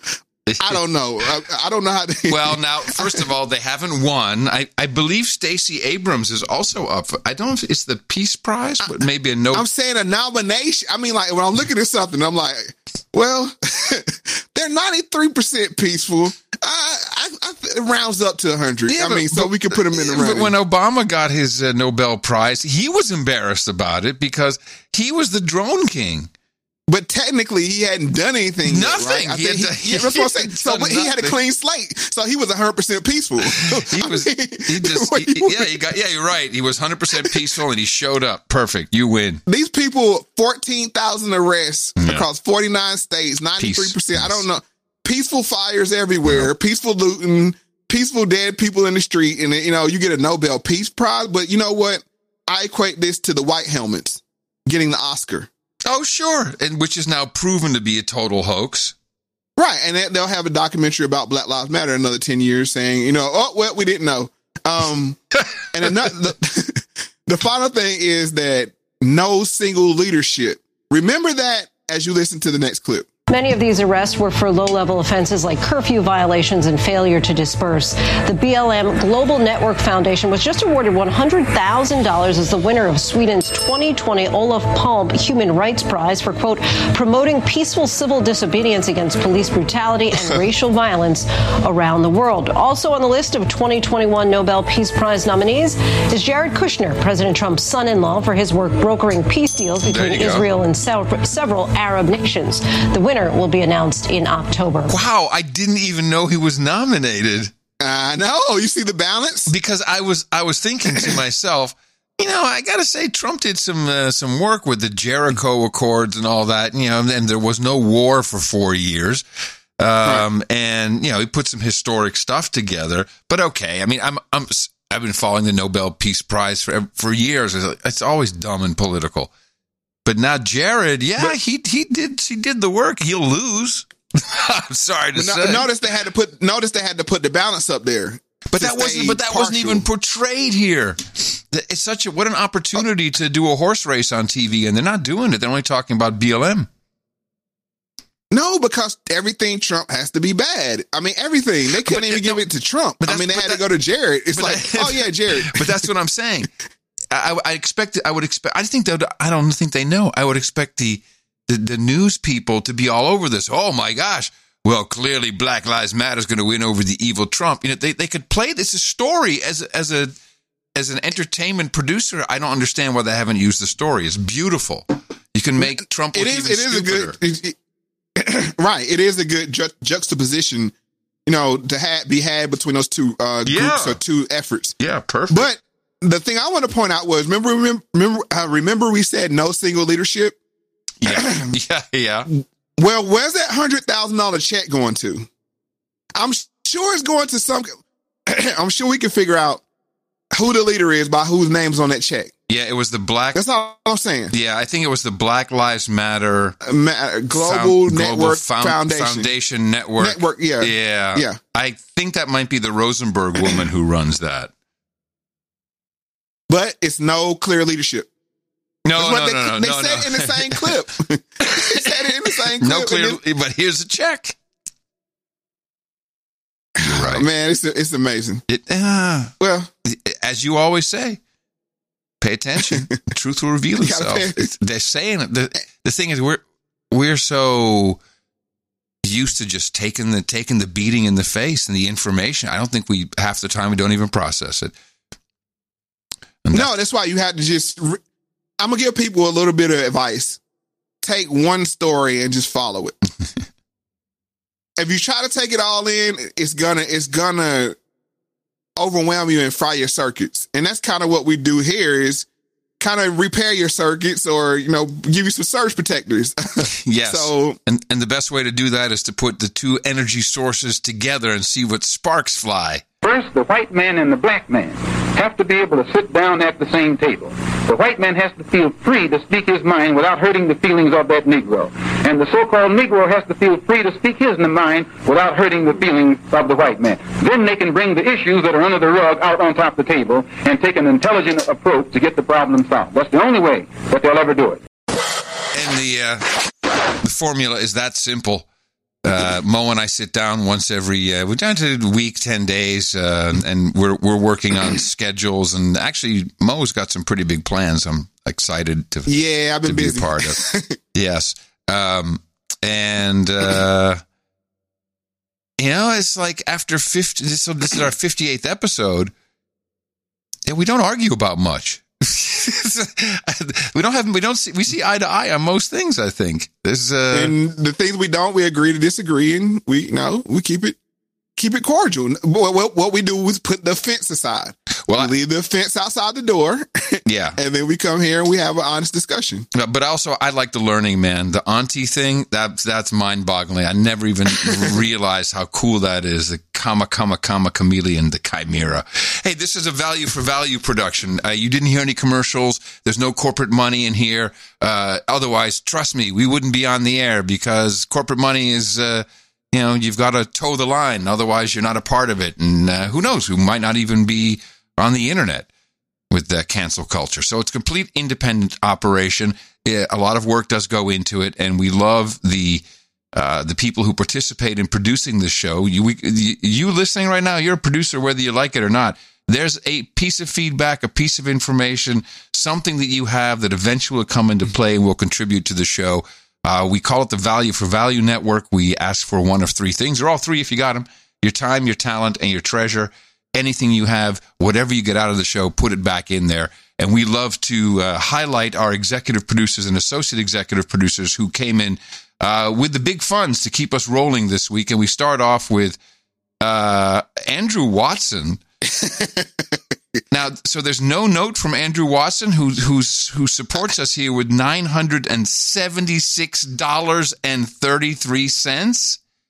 Holy crap! Big, big baller. Baller, shot caller, 20 inch blades on the Impala. Nice. what? how come? Uh, how come there's no note, Andrew? Crap, man! Did we miss something? I sure hope and, not. f- and for that donation, he actually created something. The top producer for the week is going to be the big baller. Did he put and that this together? week, no, No? I had to do that.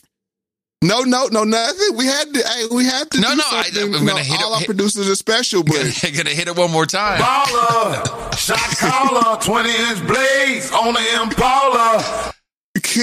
Nice. I had. I had to check my Cash App. Like, it's like what did he happened? type something in wrong or? No, I'm serious. I mean, thank Wow. you. eh, Hey, yeah, that's very cool, you. man. That is that is fantastic. And more than the money, just the thought that you value what we do to that level. I mean, that's that that that's the wow. Yes. Wow. Wow, indeed. Thank you. Thank you, Andrew. Uh, top donor for today's show. Jackie Green, not too shabby. Not shabby at all. $450.45. Talk about some value in your face, Mo. Nice. Uh, Jackie says, Great work, fellas. Always looking forward to new episodes. Thank you, uh, Jackie. Really appreciate that. Nice. Oh, my goodness. Then Brett Harding throws some numbers down one, two, three, four, five. Gentlemen, please accept my alley and oop it on home for me. Recently caught up with your back catalog and hope this donation will keep things in order. May I please get a DDB and some Mo Karma? Keep doing the good work. Of course, you'll be de- dead beated. Congratulations. You're no longer a deadbeat. You've got Mo Karma. Very nice. Thank you, Brett. 12321 comes from Janet Kostrevsky. Dear Mo and Adam, uh, Janet writes, I'm sending you this donation in honor of my palindrome birthday, 12321. So we came in a little bit late on that, but uh, thank you very much, uh, Janet. Happy birthday. And she says, love the show. And we appreciate that. Rusty Becker. Wait, I- oh, Uh, wait, wait, wait, wait. Oh, no, of course. What They always saying? give me a biscuit on my birthday. I keep forgetting the birthday biscuit. It's, it's, not, it's not slipping into other shows. I got it. Showing up. I think it showed up on uh, podcasting 2.0. Really? Yeah. So it's like, eh, I want a biscuit. All right, fine. Uh, Janet, thank you, Janet. Rusty Becker, uh, 11235. I'm loving these numbers today. Uh, Rusty says, Hey Mo, sent you the 11235 donation. I'm a Rona Mo. Can I get a woosah for those who are new? Rona Mo is a Rogan No Agenda Mo Facts.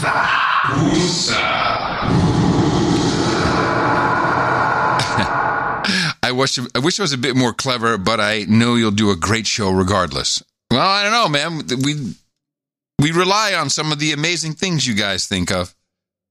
Um, let's see. Thank you for being a light to those in the darkness. Also, check out Ninja Scroll. I like Jesse LP. Uh, Yeah, clicks. can- we got amazing. Amazing. Jump was sweet. yes, Rusty, thank you very much. R A B, Rab, he says. Uh, Robert Sheldon, uh, $100, also executive producer for episode number uh, 58.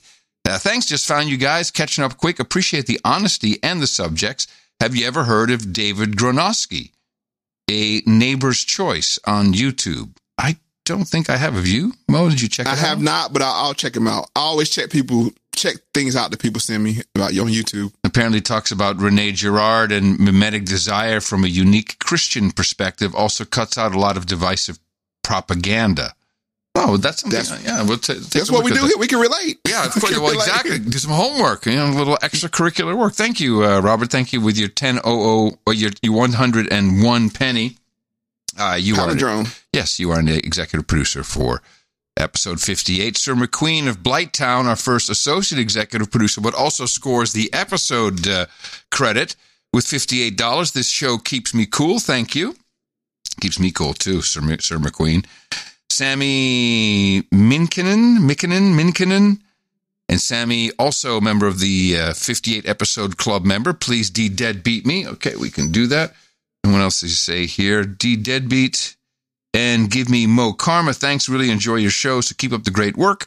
Sir Sammy. Ah, yes. Oh, it's, it's a lot of famous and famous names popping up here. I like this. Congratulations. You're no longer a deadbeat. You've got MoCom. Uh, people picking up on the episode club 58 also episode episode club member and executive associate producer for chris bailey. Uh, thank you chris. Eric hokel from deutschland 52 uh, no note from him but we know he's he's always here to support us. We appreciate him so much. Julian robbins $50 executive producership in the morning. Adam and mo uh, it's been a while since my last donation, and I could use a D dead beating. Well, happy to hand them out today. Congratulations. You're no longer a deadbeat. I mean, if you've donated, Wait, if you've donated not- I- once, I was about to say, you can't be a deadbeat if you donated, unless you're just in some S and M want to be called a deadbeat. And we'll we'll oblige you, but don't feel obligated to have to de deadbeat yourself if you're uh if you're already a producer. I think people just like the jingle, Mo. I do. I mean, hey, if that's what they're into. I'm not. I am no judge of. It was uncalled. I agree. is. It was an, un, un, an unnecessary de- de- dead beating, but okay. You know, it's like, I'm just But, trying. but if she enjoyed it, he, That's what you uh, wanted, Julian. Yeah. Yeah. Uh, the message in episode 57, uh, Julian goes on to say, was something that I and I'm sure many others really needed right now. The gaslighting in the media is insane, and it's very important that we don't fall into the mind traps they're digging for us. Mo, are you familiar with 4D thinking? Well, of course, we, we all Yeah, we all course. study 45 Savage's chess game. I believe this is the key to avoiding mind traps. Keep up the great work, guys. Uh, we had a hell, we have a hell of a road ahead of us. Julian Robbins, Aptos, California. That seriously, the 4D thinking. Are you familiar with a specific term or practice? Mm, uh, I think I am, but I use a different method just from what I learned in uh, uh, doing my job. It's the five whys. You have to ask why, and then why again, and why again, and why again. I think that's kind of what it what it means is that Interesting. moves moves are calculated on not what you like the reaction, but the reaction to the reaction to the reaction. That's how I understand it to be. So Ah, so you you run it down the ladder. You say, okay, why, and then why, why that, and why, why, why that. Is that what you're saying? Right. Ah. Right. With the auntie thing. I mean, it's Recursive. just, Yeah, it's yeah, just a yeah. li- like, why does she want her to not say auntie? you know, Yeah. that kind of, so yeah, just a little to the- deconstruction. Well, you're an analyst. We know. We know what. We know what you are. We know, we know what you're made of. Hey, look at thirteen. Elvis Chef Rosenberg always here to help us, and he uh, comes in with fifty dollars. Is uh, an associate executive producer, and he needs a cancel cannon. Nice. I love me a cancel cannon. Uh, final ex- uh, associate executive producer for episode 58 is Dwayne, uh, who sends us $50, says, support the show for the show and yourself. And we thank you, Dwayne. And are we doing a second segment uh, today, Mo? We're doing it all in Yes, this one. yes, We're yeah, we, segment? we a Okay. second one. Yep. Okay, well, we'll leave it at that for now. Thank you to our executive producers. And wow, uh, again, thanks to Andrew and Jackie up there, and along with Brett and Janet and Rusty and Robert and all of you. And we'll thank uh, more of you um, who came in under $50 in our second segment. Again, value for value. It really doesn't matter what you what the amount is. If that's your value, if that's your top value, that that is good for us. That's what Right. keeps it honest, what keeps it simple. And I'm very excited that the Mo Facts with Adam Curry podcast will be one of the pioneering shows for our podcasting 2.0 um, pledge system, uh, which means uh, your favorite podcast app eventually, but there'll be about five out of the gate, will be able to, uh, you can pledge money, say, you know, I find this show is X amount, it's worth this much of an hour that I listen to it, and it'll stream that money in real time on a per minute basis to the show. Um, so cool. yeah, we're we're trying we're trying to come up with ways that uh, get away from advertising, away from cancel culture, and actually away from payment systems.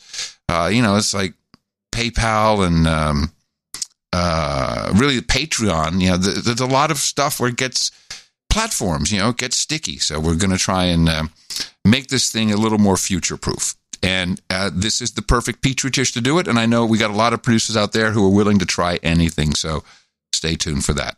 And go to um, mofax.com.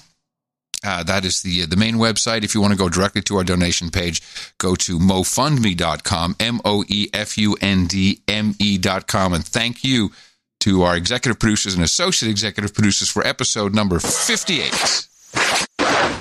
All right, so we got to get back in it with uh, Krystal Ball, and we know that she, as we pointed out before, she has a motive, and that's the progressive motive, and they're using the plight of the so-called civil rights. And I don't say that disparagingly, but that term is loosely just thrown around with some of the people that was in the room, and no need to mention them because Joe was the star of the room. Right. so she promised.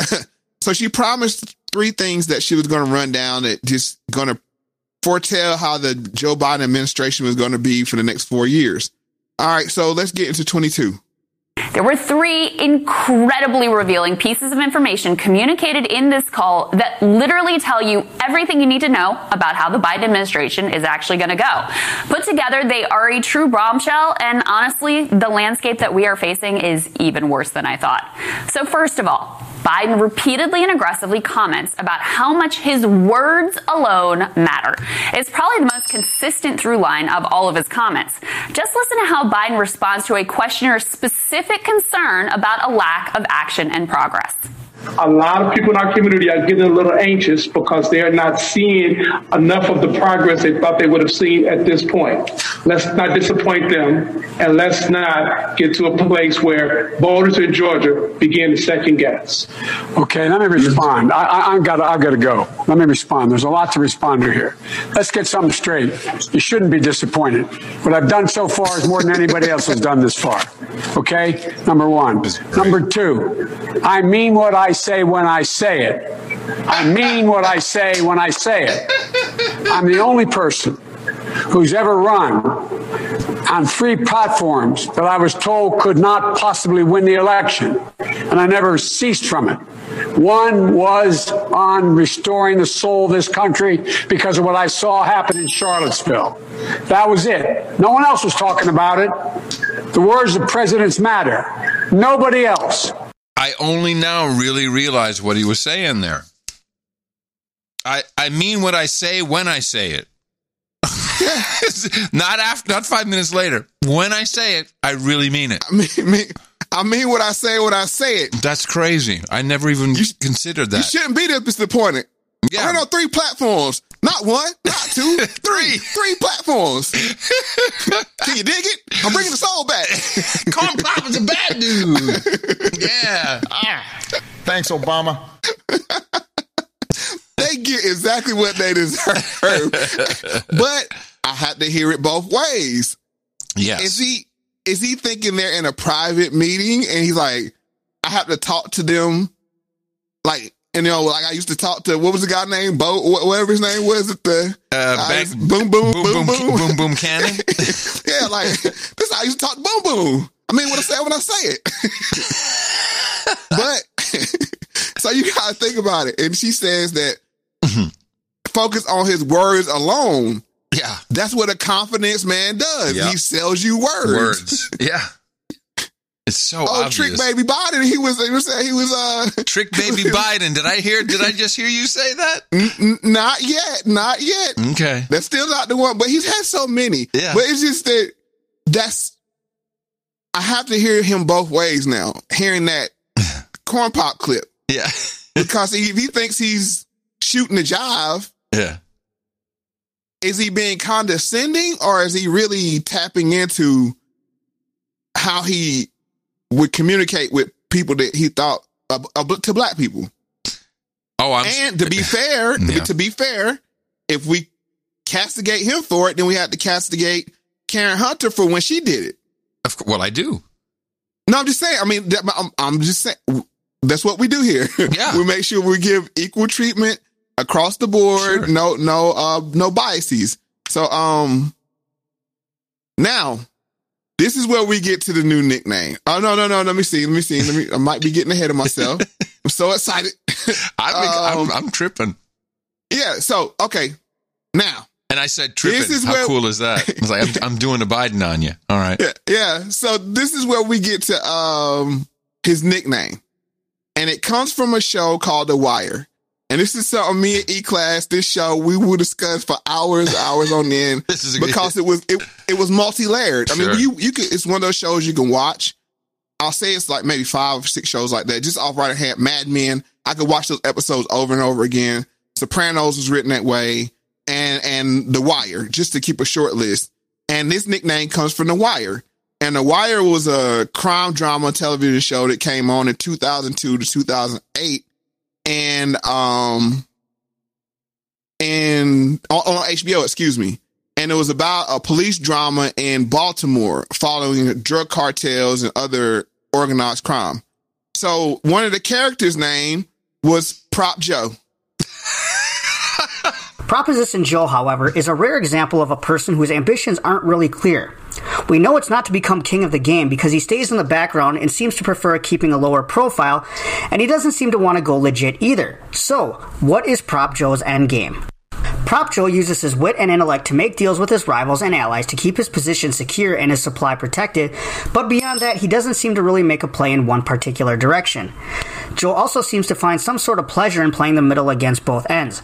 There are several times when he manipulates situations when he doesn't really need to, or when a more straightforward approach would be better or simpler. But to really look at Prop Joe, we need to start at the beginning. In a flashback scene from Joe's days as a school kid, he is seen attempting to sell another kid the results to a test.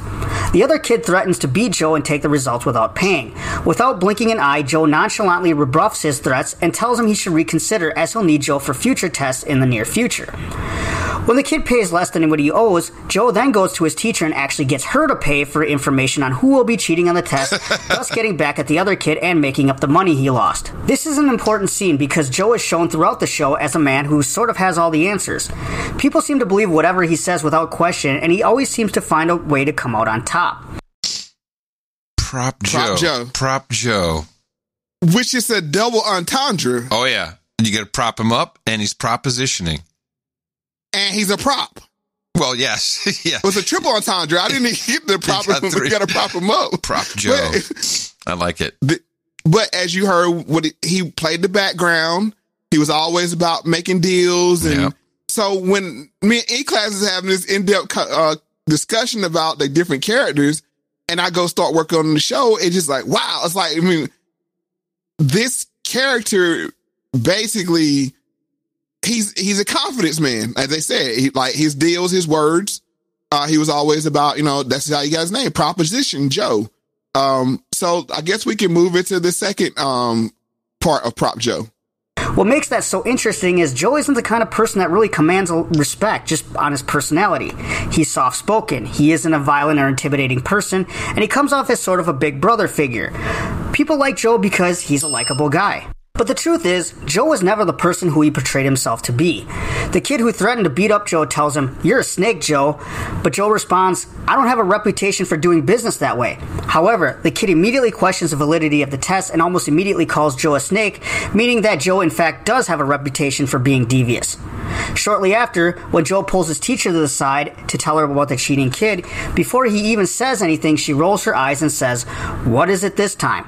So again, he has a reputation of being a hustler who always finds himself in the middle of things. Fast forward to the events of the show, and Joe is the same person he was in 1962. He's always in the middle of everything, and he's always trying to manipulate the scenario toward his favor. I found Prop Joe interesting because he's a character that has a lot of influence, but due to his inability to stay in his own lane, he's unable to really gain anything. So let's look at Joe's strengths. Joe was good not only at reading people, but knowing what they wanted, which he always used to his advantage. It was how he was able to talk himself out of so many situations and turn a negative situation into a positive one nearly every time it happened. Joe understood what was valuable to people, and he always had something they wanted or access to. Wow, man, I'd say that slipper fits. I mean, right down, right down to the, uh, to you know, he he doesn't really benefit directly because his whole family is running the scams. You know, he he just does his prop Joe stuff, and they and they give him a vig, and he's happy. You know, The big man, the big yeah, guy. the big man, the big guy, exactly. Shoot, yeah, that's good. Very well, good score on this, Mo. Good score. and, and then and then they said he didn't he's not really um a- respected for his uh knowledge or his you know what I'm saying his uh it's just he's a very charismatic person yeah. Even trump that was trump big knock on him. Like he's not that smart you know i mean? But he has the soft skills. He does. He really does. and, and he he has the knack for bipartisanship means he can get the deal done.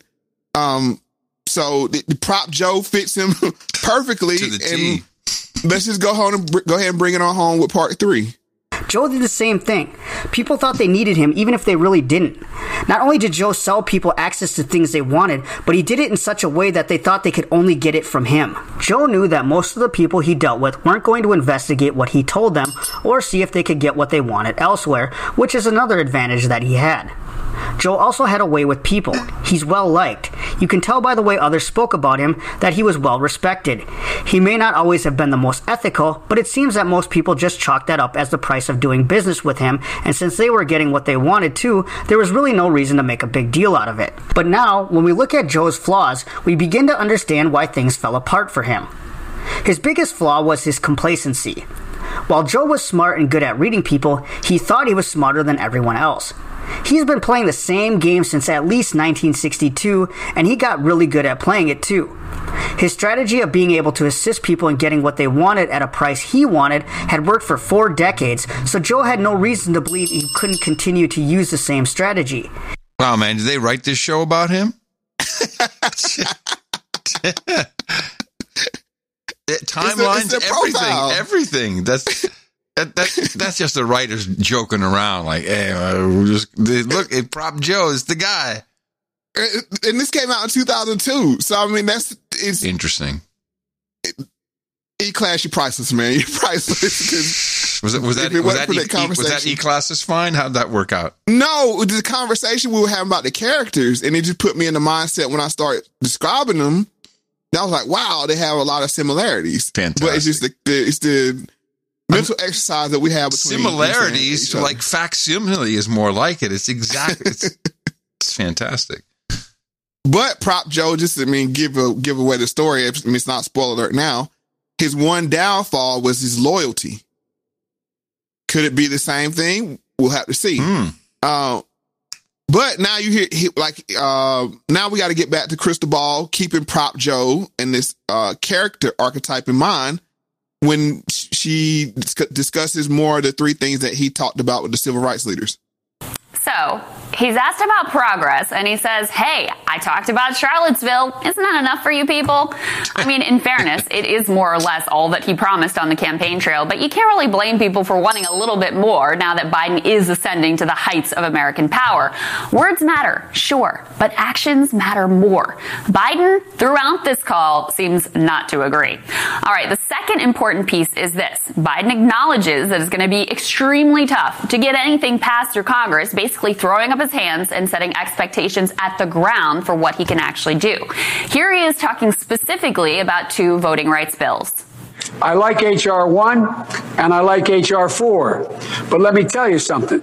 We're going to have a hell of a hard time getting that passed through a Republican Senate. So the question is, what can we do in the meantime? I'm going to push him. Hell of a hard time. And he's not wrong, of course. Republicans are not going to do a damn thing with him unless it's something you really don't want them to do in the first place start a new war, cut Social Security, and the like. So you might think that given his acknowledgement of how challenging the congressional landscape is likely to be, that Biden would be ready to get creative in order to deliver some results. Yeah, not so much. Now, I, I've, I've been looking at that HR one. Uh huh. Oh, Mo. It's it's a monster, and it's all the it's all about voting. I mean, basically, if, if you're black, you vote twice. It's like, yeah, you, we have two votes. Yeah, and you can drop it in the as, as mailbox. long as you spend, as long as you spend them the right way. I mean, let's, let's be oh no, you have to vote Democrat, of course, but it's, No, it's I was- what I'm saying from last last last week last show, you can't work autonomously. exactly. if, you, if you protest on your own, yeah, exactly. you, you're violent thugs. If you vote the wrong way with those two votes, you- nah, it has to go a certain way. Uh, but one thing, I agree with Joe. I'm only going to give you what I promised you. That's right. This is how politics work. These people need to grow up and be adults They need to learn, yeah. and, and understand how the game works. You get your promises up front because when you saw him coming in signing executive uh, uh, Orders. orders for other groups and demographics, he had no qualms about. It. He's like, hey, hey, hey, what am I signing? It's like I don't know what I'm signing. I got three more here today. I don't know what it is. Right. Three more. Yeah. Three more, Joe. You get your juice box. He's like, all right, I'm good. Let's go. Um, but yeah, so the second thing is that they they're crying about more and they want more. Yeah, he was close. He said HR four, no HR forty, Joe. HR forty. That's what we need to talk about. Right. Is that the Uh, reparations there- thing? Yes, that's the that's the conversation about the conversation about reparations. Right. But still, that'd be some progress in the right way. But he won't even talk about that. And I believe, if I'm not if I'm not mistaken, uh, I'm not big on governance. I'm big on, and I said that on Hotep show. I don't want to clarify just in case I confuse some people. I'm big on politics. I'm not big on governance. Because whoever gets the power going to do what they want to do. So that, it doesn't even matter. I mean, it's it's about you win and lose at the at the at the uh up up into the ballot box and what happens in the voting booth. After that, I mean, it's like you have to deal with what what the outcome is. Um, so I just want to make that clarification. Uh, but yeah, I'm big on politics, not big on governance. But yeah, so you got HR 40. He's not going to talk about that. And I was saying that I think that they have all they have all the the House, the Senate, the uh, White House, and it seems like they have a favorable court. I mean, a cooperative court, if not, you know, um, it's not going to be very adversar- uh, adversarial to them. So, um, what's stopping them from passing anything now? Uh, insincerity. Right. I mean, now, now you really, if, if post Georgia, the special election, this is when you should, if Black Lives Matter is what they said they were about, it should be one thing and one thing only pushing towards reparation. There's no excuse now that you can't do it, but you didn't get that promise up front. No. So that's why I, I go back and say, I agree with Joe. You only get what you get promised. Yeah. he didn't promise you anything. And he, he he he meant what he said when he said it. Right. And I want to make another thing clear. They, they were having this discussion in first of December, talking about they haven't seen uh what they thought they would have seen at this point. He's not even in power yet. So you know what they're talking about, Adam? Appointments. Oh yeah. Who, It's not about- who's on the team. Who's on the team? Right. And because you can't hold him to anything if he's not in power yet, he can't sign anything. But they were more concerned about this person not getting appointing there or getting this office or, you know, Or the wrong skin color, or the wrong Right, right. genitalia, or not enough of the right person. Yeah. Right. So I mean that's that's that's what their interests are. That's why I have no you're saying no uh, pity for them because they don't deserve anything. Um, but let's wrap up with uh, I think this is the final clip from um, Krystal Ball. And this is the third and absolutely critical piece. Biden goes out of his way to pour cold water on the idea of doing much more than rolling back Trump era executive orders using his own new powers. And so there's some things that I'm going to be able to do by executive order. I'm not going to hesitate to do it. But what I'm not going to do is I'm not going to do what used to, Benita, you probably used to get angry with me during the debates when you'd have some of the people you were supporting said, uh, on day one, I'm going to executive order to do this. Not within the constitutional authority. I am not going to violate the Constitution. Executive authority that my progressive friends talk about is way beyond the bounds. And as uh, one of you said, maybe you, Reverend now, whether it's far left or far right, there is a Constitution. It's our only hope. Our only hope. And the way to deal with it is where I have executive authority, I will use it to undo every single damn thing this guy has done by executive authority. But I'm not going to exercise executive authority where it's questioned, where I can come along and say, I can do away with assault weapons. There's no executive authority to do away with that. So you can all put your arguments about the class dynamics of canceling student debt back in the drawer because this guy, he's not planning on doing anything, let alone something as big as that. Okay. Uh, okay. He's he's talking to them like that, but I guess we can go in j- just so we can hear the contrast. Twenty eight. President elect Joe Biden has a number of priorities planned for the first day of his administration. One of them will reportedly be a sweeping immigration proposal that includes a path to citizenship for millions of people living in the U.S. without legal status. The plan would be a massive departure from Trump's immigration policies. U.S. foreign policy reporter Nick Wadhams is here to explain. Nick, it's uh, great to have you on the show this morning. What are the details that you're hearing about this plan? So the big thing about the immigration plan that uh, Joe Biden is promising is an eight-year pathway to citizenship. So essentially, giving uh, folks who are coming up from uh, Mexico and Central America a clear pathway for what they have to do uh, to uh, to gain citizenship and uh, remove themselves of, of, temporary status.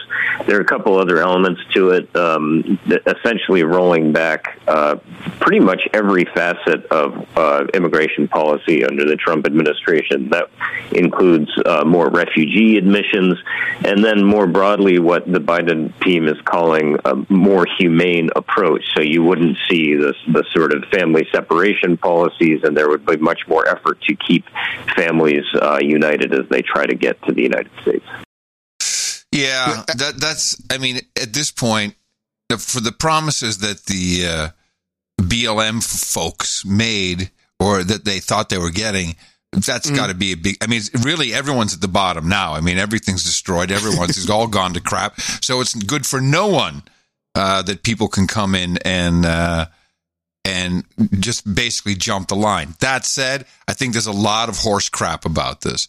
You know, remember the caravan that was coming up? Yeah, right. they broke that up. That was broken up by U.S. enforcement. That was broken up, and they were they were sent back.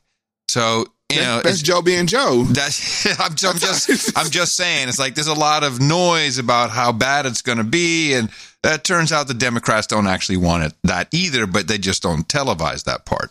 Well, we got to remember what the moniker for uh his buddy Bo was. Uh Barry Obama, the deporter in chief. Yeah, yeah. So I mean, like, if, if we're going to say we're going back to those days, I mean, it's the same thing, but I want you to play the last 10 seconds of what that guy said. Um, it's very critical to, to the story. Uh, immigration policy under the Trump administration. That includes uh, more refugee admissions, and then more broadly, what the Biden team is calling a more humane approach. So you wouldn't see this the sort of family separation policies, and there would be much more effort to keep families uh, united as they try to get to the United States as they try to get to the United States. Try to get to. Yeah. Not already here, and he also said in a previous uh, a previous part of the clip, coming here. Yeah, yeah. Not the ones that's already here. Yeah. So they're just they're just. Well, there's there's two there's two pieces. So one is mm-hmm. uh the deferred uh the the DACA, the Dreamers so they've been they grew up here and they've gone to school here and I, I that's totally up for discussion Uh, but the way you implement that is what everyone's waiting for, and that is, you know, it. so the Republicans will say, "Oh, they're just going to have all these Democratic voters. They're going to turn them on overnight." It's not going to go overnight. None of that will happen overnight. It's a lot. I'm just saying, it's a lot of fear mongering, and a lot of we're going to bring in more immigrants. I'm not so sure. Uh, the evidence is not there yet. That's that's I guess the the obvious point. I don't see anyone. Uh, Politicians down at the border celebrating how everyone's walking away, and because if they could, they would. What I've always thought would be a possible solution, like I'm no immigration uh, specialist or lawyer, but if they t- said, okay, come out of the shadows, you know, register yourself, parents, you will never have citizenship, but your children will. Yeah, well, that's, I think that will. That's I think that would be. That's yeah, that's always been part of the argument is how far down the line because okay, so I've I've ha- I've brought multiple people into the United States uh, legally, so I know the process. And at at the the bottom line is that immigration laws are meant to keep families together. Right. That's always been kind of the idea. So even the concept of people coming here sending money home is not really what immigration is for. But we have a 30, 40 year history um, of uh, just corporations standing at the border saying, hey, hey, come on, come on over. It's no problem. You don't need anything. No passport needed. We'll take care of you. Most of the people who, uh, and I know a lot about this being in Texas, uh, most of the people who are do not have resident status or citizen status, the, the IRS gives them a number and they pay taxes. They pay tax. They can't. They can't get much for it, but they pay taxes. So right. So what? what- I guess what I'm explaining is this. What I'm saying is, okay, what you need to do is get people on the books so you can count them, so you can tax them. And this comes down to the census, which they screwed around with, and they're gonna. I think they're gonna do the census over, right? Because you know that's a, a constitutional thing every ten years. They did it. It Mhm. was a mess with with Rona, but there was a lot of organizational stuff that was sketchy, and I think it's because they just wanted to delay it and they didn't want to complete it. And I think they have to do the whole thing over again because from that comes the actual division of money uh, down to the state level. So, so what I'm saying is, if you say to say if I'm a illegal alien, right, and I have my kids here, my wife, and we say, okay, we'll never have citizenship and we'll never be able to vote. We taxes everything like that, but my kids have a path to citizenship. And for trade off, for me coming out voluntarily, coming out and saying, hey, I'm here. I want to be part of the system. I want to pay my part. My kids get citizenship. That's fair. The reason why I say that's fair is because I know people say, "Oh, you're gonna haul money and send them back." That's that's unreasonable. It's, it, it's not even logical. But what you do is you don't have a jolt to the system of voting by you know instituting people right away. Right. You know, you you broke the law when you came here. For that, you can never have full rights. But we'll work because I'm gonna say this: the people coming here, and this is you know this is this is what makes America America. They're working, This is why bro. they leave They're their door right. That's why they leave the door open Yeah. to say we got a bunch of lazy kids here. Yeah. They don't want to do crap. yeah. We're always letting more in, and how I see this playing out, and I may be a let me let me explain. I think they look, and I'm just going to put on my globalist uh, oligarch hat, and they say, okay, we got a bunch of lazy Americans here that don't want to do crap. Let's keep the door open so they'll come replace those lazy Americans. The lazy Americans will give them UBI and they say you can't have kids. You know, you can't procreate if you can't take care of yourself if the government's taking care of you. And then you replenish America with uh, proactive people. I mean, these oceans and these borders is kind of like the litmus test of if you're American or not. If you come here, you you you cross that ocean or to cross that you know uh, the southern border was the test to get here. And in yes, although I, I mean, I know a lot of young people who have come over from Europe and from other countries, uh, just overstayed their visa, never left, are working in bars and restaurants all over the country. Right. The um, uh, the and this is in a weird way. I'm I'm not really against the idea of the student debt being dealt with because it puts I mean, seriously the kids who are now in the and I just say kids young people who are now in the workplace, um, they're, you know, they've come out of just, you know, this weird phases of life, you know, including the 2008 financial crisis, uh, the, the shutdown. Uh, Trump has not been easy for anybody. Uh, not forget Trump, but the, uh, the, just the, the, the, the, the, the machine gnawing at everybody. And then these kids are up for the same, you know, twenty-five, twenty-seven thousand dollar jobs, except they have fifty thousand dollars in debt for school, and you have a lot of other people who are coming in be up for the same jobs, but don't have the debt. Right. I mean, they, they fell for the old American way, the old American system. Uh, Go to school, and a job Oh, is going to be waiting for you when you come out. And be able to hype. Yeah, right. bull crap. You be able, two two two people working would be able to afford a family of uh, four. Yeah. Uh, you know, a house, two maybe Honda Accords. you know, three bedroom house Honda and Accord. yeah, I'm, no, I'm just saying that's that's the that's the you know American dream, right? Yeah, You- uh, yeah. Two reasonable sedans and that kind of thing, but it, it didn't work out that way because the whole you know the whole world shifted. Yeah. uh, with how things are going now. But there's a reason why I'm bringing this up because they, of course, they want an influx of new people, fresh blood. I mean, America's always been built, being built like that, and it is what it is. But listening to Joe Biden, everybody always misses the great part. I mean, she had. I, uh, that's why I have to go back and listen to the source material because this is from the Intercept, and this is the full recording, and this is the clip that I found most interesting.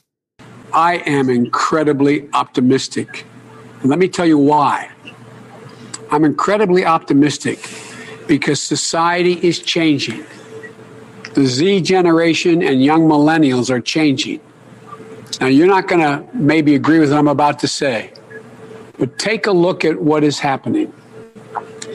15 years ago, could you turn on the television and see three or four out of seven commercials be biracial commercials? what do you think, guys, huh? Jeez. What do you think? You want to know where society's going? Watch entertainment, watch the profit motive. Why are these commercials, so many of them biracial? Yeah, yeah. Watch entertainment, Joe, like WAP. That'll tell you what's going on in society. Well, uh, the browning of America is true. It's a fact. It's true. It's true. And it's not a good thing for black people. no, I'm serious. And this is where I guess we can do our exercise that we talked about because you have to look at the numbers.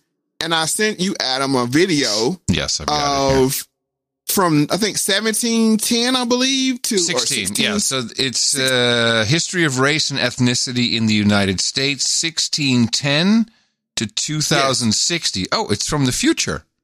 Right. So what you're going to do is basically you're going to you never seen this before. You're No, going to watch. I have not. Let me explain to people. All right. It on the um on the x-axis you have all the racial groups, and on the no yeah on on the y-axis you have all the racial groups, and I'm trying to remember the chart. And on the x-axis you have all the percentages. And so as it goes, oh, as it's measuring the percentage of each racial group over time. So Adam's going to watch the numbers fluctuate between the, uh, you know, the percentages between Yes, the racial yes, groups, and, yes. and tell me what he's seeing. He's never seen this before, so it's something new we're trying here. No, and- Uh, and I'll- and then we're gonna Yeah. Yeah, we're gonna have dialogue, and the video is about two minutes, uh, so, so he can see it from sixteen ten to two thousand sixty. I'm nervous, Mo. This is like we're doing this live, baby. This has never done Do it live. before. Okay, here we go. live. So the uh, the, cate- the the categories are white, black, Hispanic, Native American, Asian, other, and two or more for potluck. Uh, these are percentages, and we start off with uh, the year 1610. And let's get the music uh, going here. Okay. And they're off. yes, they and they are indeed off. Let's see uh, what we got here. Oh, okay. So we're now at 1640 uh, nine, and we see that we have about 5% black people. We have zero Hispanics, zero Native American, Asians not on the chat, uh, others are not at all available, and two or more, well, that's just not there. So we are now at 16, no, we're at 1700. We have 11% black people. Hello, black people. Welcome to America. Now we're seeing the white people diminish now by 85%. We're at 1735. 1735, we have 15% black people, and we're down to 80% white people. Where are my Hispanics, Native Americans, Asians, and others? 1776 is where we arrive now with 22% black people, 79% white people, and no Hispanic, Native American, Asians, others, or two or mores. You know them, your other neighbors, the two or mores. 1819, 1820, we see blacks diminishing on their way back down. Wait a minute. Blacks 15, whites going up. White is at 85%. And here come the Hispanics. The Hispanics have broken out at 1860 and Native Americans and Asians. Oh my, it's like a it's like a bunch of ants running across the screen. Okay, we have blacks diminishing, going down, blacks going to 12%, Hispanic now at 3, Native Americans suddenly apparently born in the United States. They appear on the scene in 1900. We have whites moving up now. We are now at almost 90%, blacks down below 10%, Hispanics on the rise at 4, 5, almost 5%, Native Americans still on the reservation there at about 2%, Asians moving up. They are on the board with 3 and here come the others. The others are just screaming ahead. The others now at 1988 are moving past Asian, way past Native American. Hello, Hispanics passing past the blacks in 2004. Blacks at 12%, Hispanics now at 18. We are now at 2029, ladies and gentlemen, where we see Hispanics moving to 25%, Black Americans at 12%, and goodbye, Whitey. You are now under 40% as we hit 2060. And that, ladies and gentlemen, is your United States race and ethnicity from 1610 to 2060. Mr. Curry, you are the pie father, sir. See, I, I, I don't do sports, but I could do it. I could I could do horse race. I could do Holy crap, that was amazing. and folks, we did not rehearse this. We did not rehearse that. No, no that was anything. That is amazing. Sad. Sad. Sad. So what have we learned, Mo? That was what's the was it what's the final total? You got to give us the final oh, total. Oh, I'm sorry. That took it all out of me. okay, hold Man, that was amazing. Let me just see. Um, I think I've accidentally clicked it close. Here we go. Uh, so we. I have it here. If you have it closed. Uh, I got it. Let's got see it. here. I got, it. I got it. I got it here. It's uh, so the end. So by 2060, the number will be. Um, let me see it right here. I got 100, 178 million whites, Yeah, so that's about 41%. 61 black, 61 million black. Yeah. And that black could be made of it, let's let's be clear. Yeah. We're not talking about ADOS here. So no, no, no, no. That's it's just the danger black. of that number. Is- right. yeah, whatever that is. But, okay. uh, but- and then that's so- hovering right at 13%. I mean, that's, that's where we, that's, that's our sweet spot. Um, we, we used to be 20%, but somehow we've gone backwards and the Hispanics eclipse us. They Yeah. lap us Oh, actually. double, a- double, double. Right. 128 million. Native Americans still hanging back with 6 million. Asians at, they're at 50% of what we are, 30, a little over 50%, But 35 some- million. Something weird happened though, because the others, Mm-hmm. the others came out of, like a bat out of hell. The others, right? Okay, Uh-huh. I'm looking at it now. The others, they're at five percent by 2017, and then 2020, other is gone. Drifting in the whiteness. Oh, hello, other. I'm A- I'm Adam. I'm white. I'm other. How you doing? All right. I'm Right. two or more. And Native American though, they they weren't really here. I guess That's that's that's crazy because they don't show up on the chart until let me see. Uh, they don't show up until 18. According to this chart, let's see. Where does the first one pop up? Okay, by 1860, I guess that's when they start counting them, Mhm. and then and they pop on the chart. Hey, Yeah. if anything then I said, if anything I said in my uh, in my unrehearsed, off the cuff uh, uh, reportage, if that offended anybody, I tried to fund everybody equally. what- No, you, I man, it was totally, totally professional. But the point we're trying to make is here.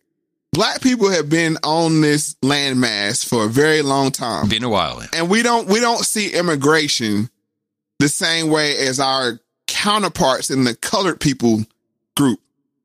Because we see our numbers either it dwindled from 20%, I think the max was like 21, 22%, all the way back down to 13% and stay stagnant.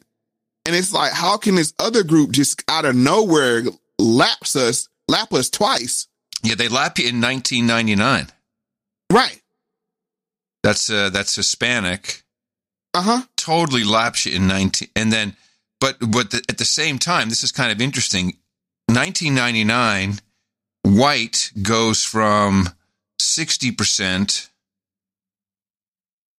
you know, down to 45 percent by and I think I might have uh, an explanation for that in clip number 30. Oh, hello, clip 30.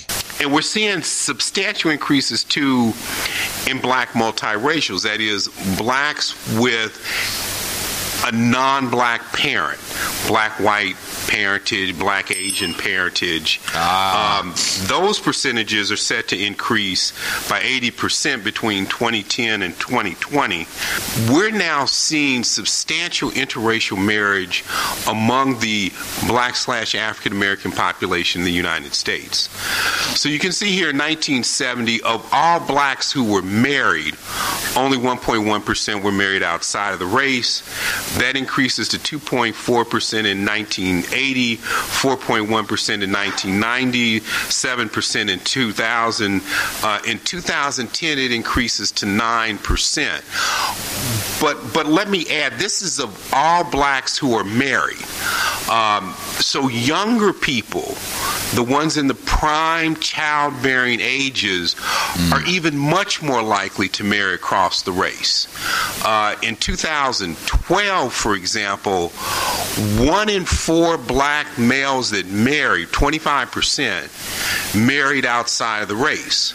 Uh, for black women, it was about 9.3%. And, and we continue to see that black males are two to three times more likely to marry outside of the race.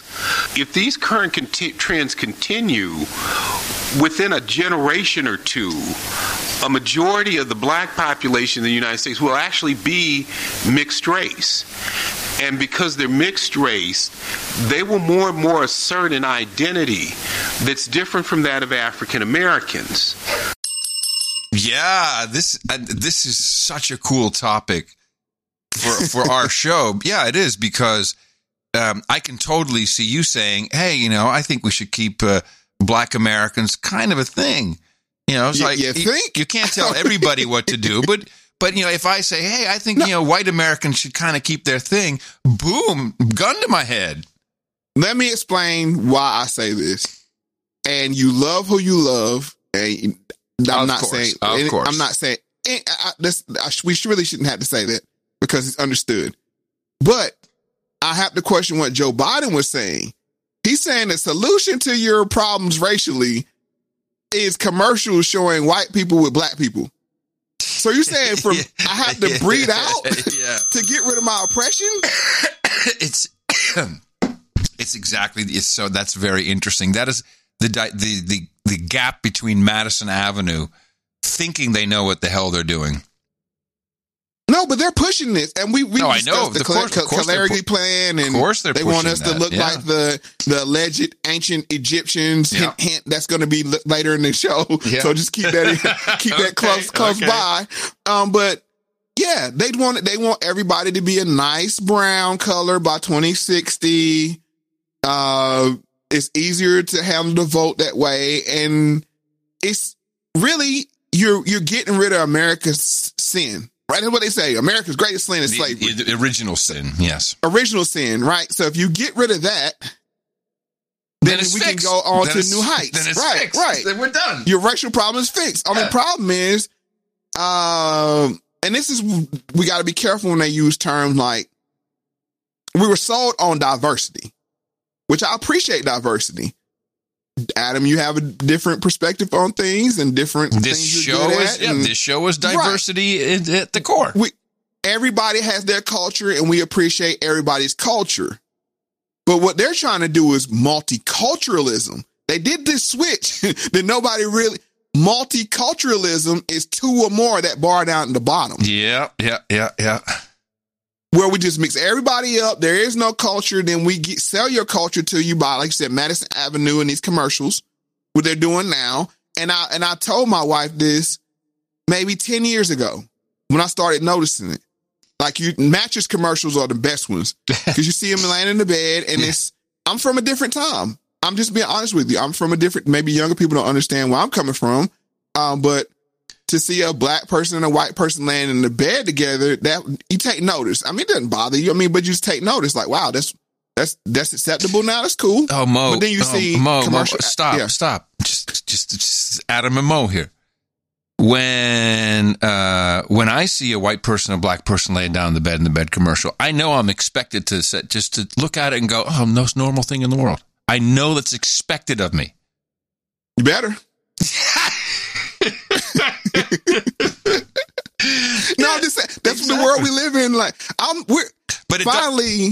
but okay, yes, you, you know, I. But I think that that's working on me, and now maybe I because I grew up in Europe, so maybe a little different, but or a lot different. But yeah, I, I think it's interesting that uh, I. I, as a white man, am totally expected not to f- look away, flinch, raise an eyebrow, or any. Not that I would necessarily, but it's No. different than the way you look at it. Right, because okay, it goes back to Malcolm X speech about the coffee and the cream, right? Of course, it does. Yes. There's more cream than coffee. Mm-hmm. So what's going to end up happening is you're going to run out of coffee before the cream consumes it, and then you're going to just be left with this brown mix. Now, white white people might can sustain. I mean, y'all. Go, I mean, you're gonna be all right. I ain't complaining. You still number one in the bar. So I mean, no, no tears shedded. But but I mean, who, who's really gonna be affected? Right. We got to see how these things play out. I mean, and then it's to be like, um, who do my kids marry? Two or other. This is I a real concern. and, and, and I'm not saying, look, they can marry, they can love who they want to love, but what I'm saying is this: when you and I'm going to be, can you get the door? Oh, I mean, yes, we, yes, of course. I, I knew it was coming eventually. In fact, I should have already had the key. Where I'm is- sorry about that. I, here it is. Let me just. Uh, let's just come on, come on in here, come in here, Mo, and then I'll. Ready? Yeah, all right, yeah, I'm ready. Here we go. who are my kids going to marry? And the reason why I say that is the most arrogant and vain thing you can do is have children. Because you want to see yourself. You hope Even with your own kid and you split DNA with your wife. Like, I hope the kid looks like me. You know what I mean? Like, you, you- no, I'm serious. Yeah, So it's not, it's not about racism or anything like that. It's this, the genetics. It's like I want my kid to be look. Oh, you know, when you see your features in your child, it's Yeah. like, ah, my my boy, my boy. I mean, that's of course. pride that comes from that. So I'll be right. hypocritical. No, no, it's- other groups felt that way. No, it's not. It's not at all. The my, my daughter uh, has her mother and her grandmother's Greek uh, skin, olive. You know, this kind of beautiful olive skin, and they're very proud of it. You know, that's oh, that's the Greek in her. That's fantastic. And I look at her and go, she got my brain, so that's fine. Right, but if you were to say, "Ah, that's my girl," look at that white skin, you know, what I mean, like you'd be castigated. That would be funny. Like, yeah, right. hilarious. Shut up. Adam. Yeah, exactly. but they don't understand when they attack you. I'm dealing with the same thing over here because Mm-hmm. My vanity is being interfered. Hey, right or wrong, hey, it is what it is. Yeah, of course. But I want my grandkids to look like me. Now, do I? You know, it, it is what it is. Because what I'm saying is, I want them to maintain the culture that we have. It's not about. It's not about race or color, anything like that. I want to see and further on. I'm proud of my people. I love my people, and I don't want to see us it's washed away in this global scheme that's going on. I it think is you can get something that no out. one should no one should be afraid to say it. No one should be able to. uh, And I like the way you put it. It's like I, I want my kids to look like me, if possible. If not, okay, whatever. There's nothing wrong with that. Everyone should be okay with that. But that's not the messaging. It, it's just not the not the modern messaging. and I love my wife. I love my wife, still, I want to see my DNA. Mm-hmm. And it's maybe I think it's just the animal, the animal part of us. You know, the animalistic side of our brain. It's like a sense of approval when we see our children mimic something we can recognize in ourselves. Sure. So it's it's it's deeper than this. Just oh, this groups are, but this multicultural thing. Um, it's a very they did a sleight of hand with the diversity thing because this this does not lend to diversity.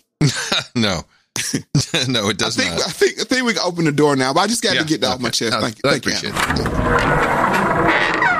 All right, there we go. Much better. And to and to illustrate the point of my racial pride um, is one uh Mr. Muhammad Ali, and this is from show fifty one, Civil Wrongs. That's that's society's fault. I mean, Well, well, but, well, I mean, we've got to educate people around it. Well, life is too short for me to be raised catching hell for something like that. I'd rather go and be my own. I have a beautiful daughter, beautiful wife. They look like me. We're all happy, and I don't have no trouble. I ain't got no trouble. Ain't, I ain't that much in love with no woman to go through all that hell. Ain't no one woman that good. You understand? I understand. Yeah, I just I do understand. I understand. I think it's I think it's sad that that. that It ain't sad because I want my child to look like me. Every intelligent person wants his child to look like him. I'm sad because I want to blot out my race and lose my beautiful identity. Chinese love Chinese. They love the little slanted eyed, pretty brown skinned babies. Pakistanis love their culture. Jewish people love their culture. A lot of Catholics don't want to marry number Catholics. They want the religion to stay the same. Who want to spot up yourself and kill your race? You you a hater of your people if you don't want to stay who you are. You shame what God made you. God didn't make no mistake when He made us all like we I, were. I think that's a philosophy of despair. Despair. I really do. It ain't no Yeah? despair. Number one, can't no woman. Let me tell you something. Well, I want to tell you. Listen, no woman on this whole earth, not even a black woman in Muslim countries, can please me and cook for me and socialize and talk to me like my American black woman. No woman, and last is a white woman, can really identify with me and my feelings and the way I act and the way I talk. And you can't take no Chinese man and give him no Puerto Rican woman and holler about we in love and you emotionally in love and physically, but really they're not happy because she's gonna hear some Puerto Rican music, he's gonna hear some Chinese music, and they're gonna be clashing all the time. It's just nature. You can do what you want, but it's nature to want to be with your own. I want to be with my own. I love my people. That's all. I don't hate nobody. we got to just recognize this, Mo. If a white man says that today in America, but in any country almost, you're a white nationalist, racist, a hole, xenophobic bigot. Yeah, and if I say that I'm the wh- white people are black people, yeah. So, I mean, so I know, but so so we stand shoulder to shoulder in this. It's like you should be able to do what you want, and but the forcing and the the shaming. I mean, and of course, the minute you know, you, here Muhammad Ali sounds totally rational with what he's saying. Like, okay, yeah, I, I get what you're saying. And this was from 1971. He heard the host say, "That's a despair." I mean, it, it, globalism was already let's be clear, thriving. people, oh yeah, It's, nothing not new. about cultures and this culture and that culture. What it is is these cultural Marxists yeah. want to destroy all culture. all of it, all of it. And when you devoid everybody of culture, then you can implant your own corporatist culture. Which is already there. Hello, Apple uh, BLM wristband, BLM iPhone iPhoney watch. It's it boils down to these simple gestures, and that's that's all we. It's caricatures of ourselves, and now they just say, okay, this is what black is, or this is what white is, or and then they paint it. Th- that's the profit motive that Joe was talking about. Yeah. Why do you see these things? And I'll wrap up this segment just on this on this point about uh racial differences and multiracial. Like I said, you love who you love. If you love a person, if you're lucky enough to find a person that you can love in this life, you're lucky. Yeah. so I'm not saying anything about that, but I'm saying what games are being played at a very high level to push these images to us to the point that a 78 year old president feels comfortable to say that that's the solution. Yeah. That's correct to say that's the solution. That's wild. Um, but at some point, as you progress, as I said, slipping into whiteness, there's going to be a point that white becomes so accessible or brown is going to be the new white. We discussed that before because it's like, if I know I'm not white or black, you know, I mean, I don't want to smoke of black people, but I don't want the privilege of white people. So I'm going to hang out in this middle here. When people start doing that from black to whatever they're transgressing to, coming from the bottom and going to other groups, this is the conversation. This comes from Pinky in the 1949 movie that we looked at in show 39 Hard Pass. And her grandmother just being heartbroken that she decided to uh, turn her back on her race. What is it, Pinky? Oh, I wish you'd never sent me away. You mean you wish you grew up ignorant, no count, good for nothing? You wish you never learned to read and write and make your way in the school? Oh, no, but don't you see? Yes, Pinky, I do see. Let me say something once and for all and never again. Why is you write me less and less as time go by? Why is it after you go to the hospital I get no letter at all? No, you don't need to say nothing. You think I don't know. You think poor old ignorant woman like me living in a shack like this don't know nothing. But you're wrong, Pinky. I do know. And I know what you've done.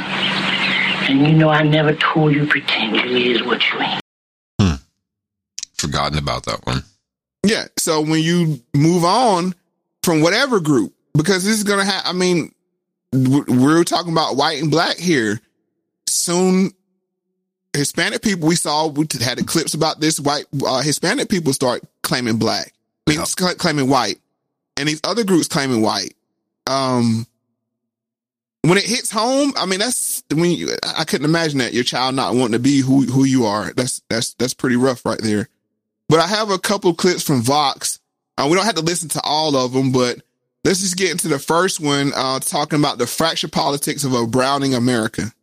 Here's the big picture. The, the, the, U.S. is at a demographic tipping point, a genuinely historic moment. 2013, it was the first year that a majority of U.S. infants under the age of one were non white. By 2016, white deaths had outnumbered white births, but America's overall population, it's not expected to decrease. And that's because the black, Asian, and especially Latino and mixed race populations, they're also growing. They're growing fast. By 2045, the Census Bureau projects that non Hispanic whites will no longer be a majority, and also that foreign born residents are going to make up a record share of the population. Yeehaw! so they said they said all these groups are growing, but Yeah. when we looked at this chart, It's black not people true. stayed at thirteen percent. Yeah. Black people stayed at 13 and white people went down. And this is the tricky thing they do when they say growing. They're saying, "Yeah, are you going to have more people?" But of course, in the world, you're going to have more people. What I mean by is all slices of the pie is going to be the same size. You're talking uh, about uh, equity, Mo. Right. so it- it's just scary. I mean, like where where are they head, where are they leading us to? And as we uh, say on this show, what we heard said on the show, when black white people get a cold, black people get the flu. so if if if this browning of America is affecting white people, what is nobody's really studying what it's going to do to black America. Um, to the point, and I'm just going to give this pop culture reference. Um, you're starting to see light skinned black people pull away from dark skinned black people in music. I mean, there's songs about light skin this, light skin that. They have a rapper named Mulatto. Uh, and they're like, it's, you're getting this colored group start to form inside of black people where they say, I'm mixed, I, I'm multiracial or, you know, I mean, you are what you are, whatever. I'm just, what the just hell is Drake dis- then? Where does Drake fit into this then? What what what group does he stand in? Drake is biracial. His mom is a I know Caucasian Jew, But he lady. he likes to slip in everywhere. That's the point, and that's where it's dangerous that these people can just be racially fluid. Um, as another term I call ambiguous. It's like I don't really want to say what I am. You know, um, I'm just not. You know, and I'm not white. They'll clarify that quickly. No, no, no, no, no. I'm not white. Right. But you know, they don't want to own, own their lineage, and that's my real problem. Because being a father, um, that would be heartbreaking to me. Um, that people will be ashamed of where they come from. Yeah. So, all right. So We got uh breaking. I mean, excuse me, browning America too. So when you show people these numbers about how America is changing, what goes through their heads? What is their response? I think people are hearing um, these changes as somehow a fundamental remaking of what America is. At least a lot of people are hearing it, and some of them are excited about it, and some of them are not so excited. We see, on average, uh, white Americans, when they read about this majority minority shift, becoming more politically conservative. Jennifer Richeson is a psychologist who studies how people react to demographic change. She won a MacArthur Genius Grant for this work. And, what she's found helps explain a lot of what we're seeing. For instance, when, when white political independents who live in the West were told that whites were no longer majority in California, they became 11 percentage points more likely to support the Republican Party. That is a huge change. And, and it's important to say this is a human reaction to demographic change, not, not just a white one. When presented with similar data on the growing numbers of Hispanics, Asian Americans shifted towards more conservative views. Black Americans shifted towards more conservative views. Being told your group is shrinking or that it's losing power, it's scary for anyone. Losing numbers are associated with losing status, losing power, losing currency in the culture. Hmm.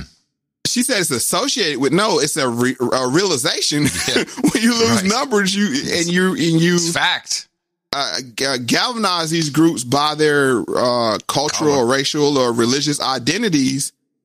As those people start to drift off, then you lo- you do actually lose leverage. Yeah. Now let me say, let me make one clarity here because I, I know some people might be frustrated by what I'm saying, and I'm gonna say this: black people, and I'm I'm gonna speak from the most honest place of me, do mixed race people no favors because, or light skinned people no favors because I see the bullying and I see the teasing, and this may be part of the reason these people want to leave because they never quite fit in anywhere.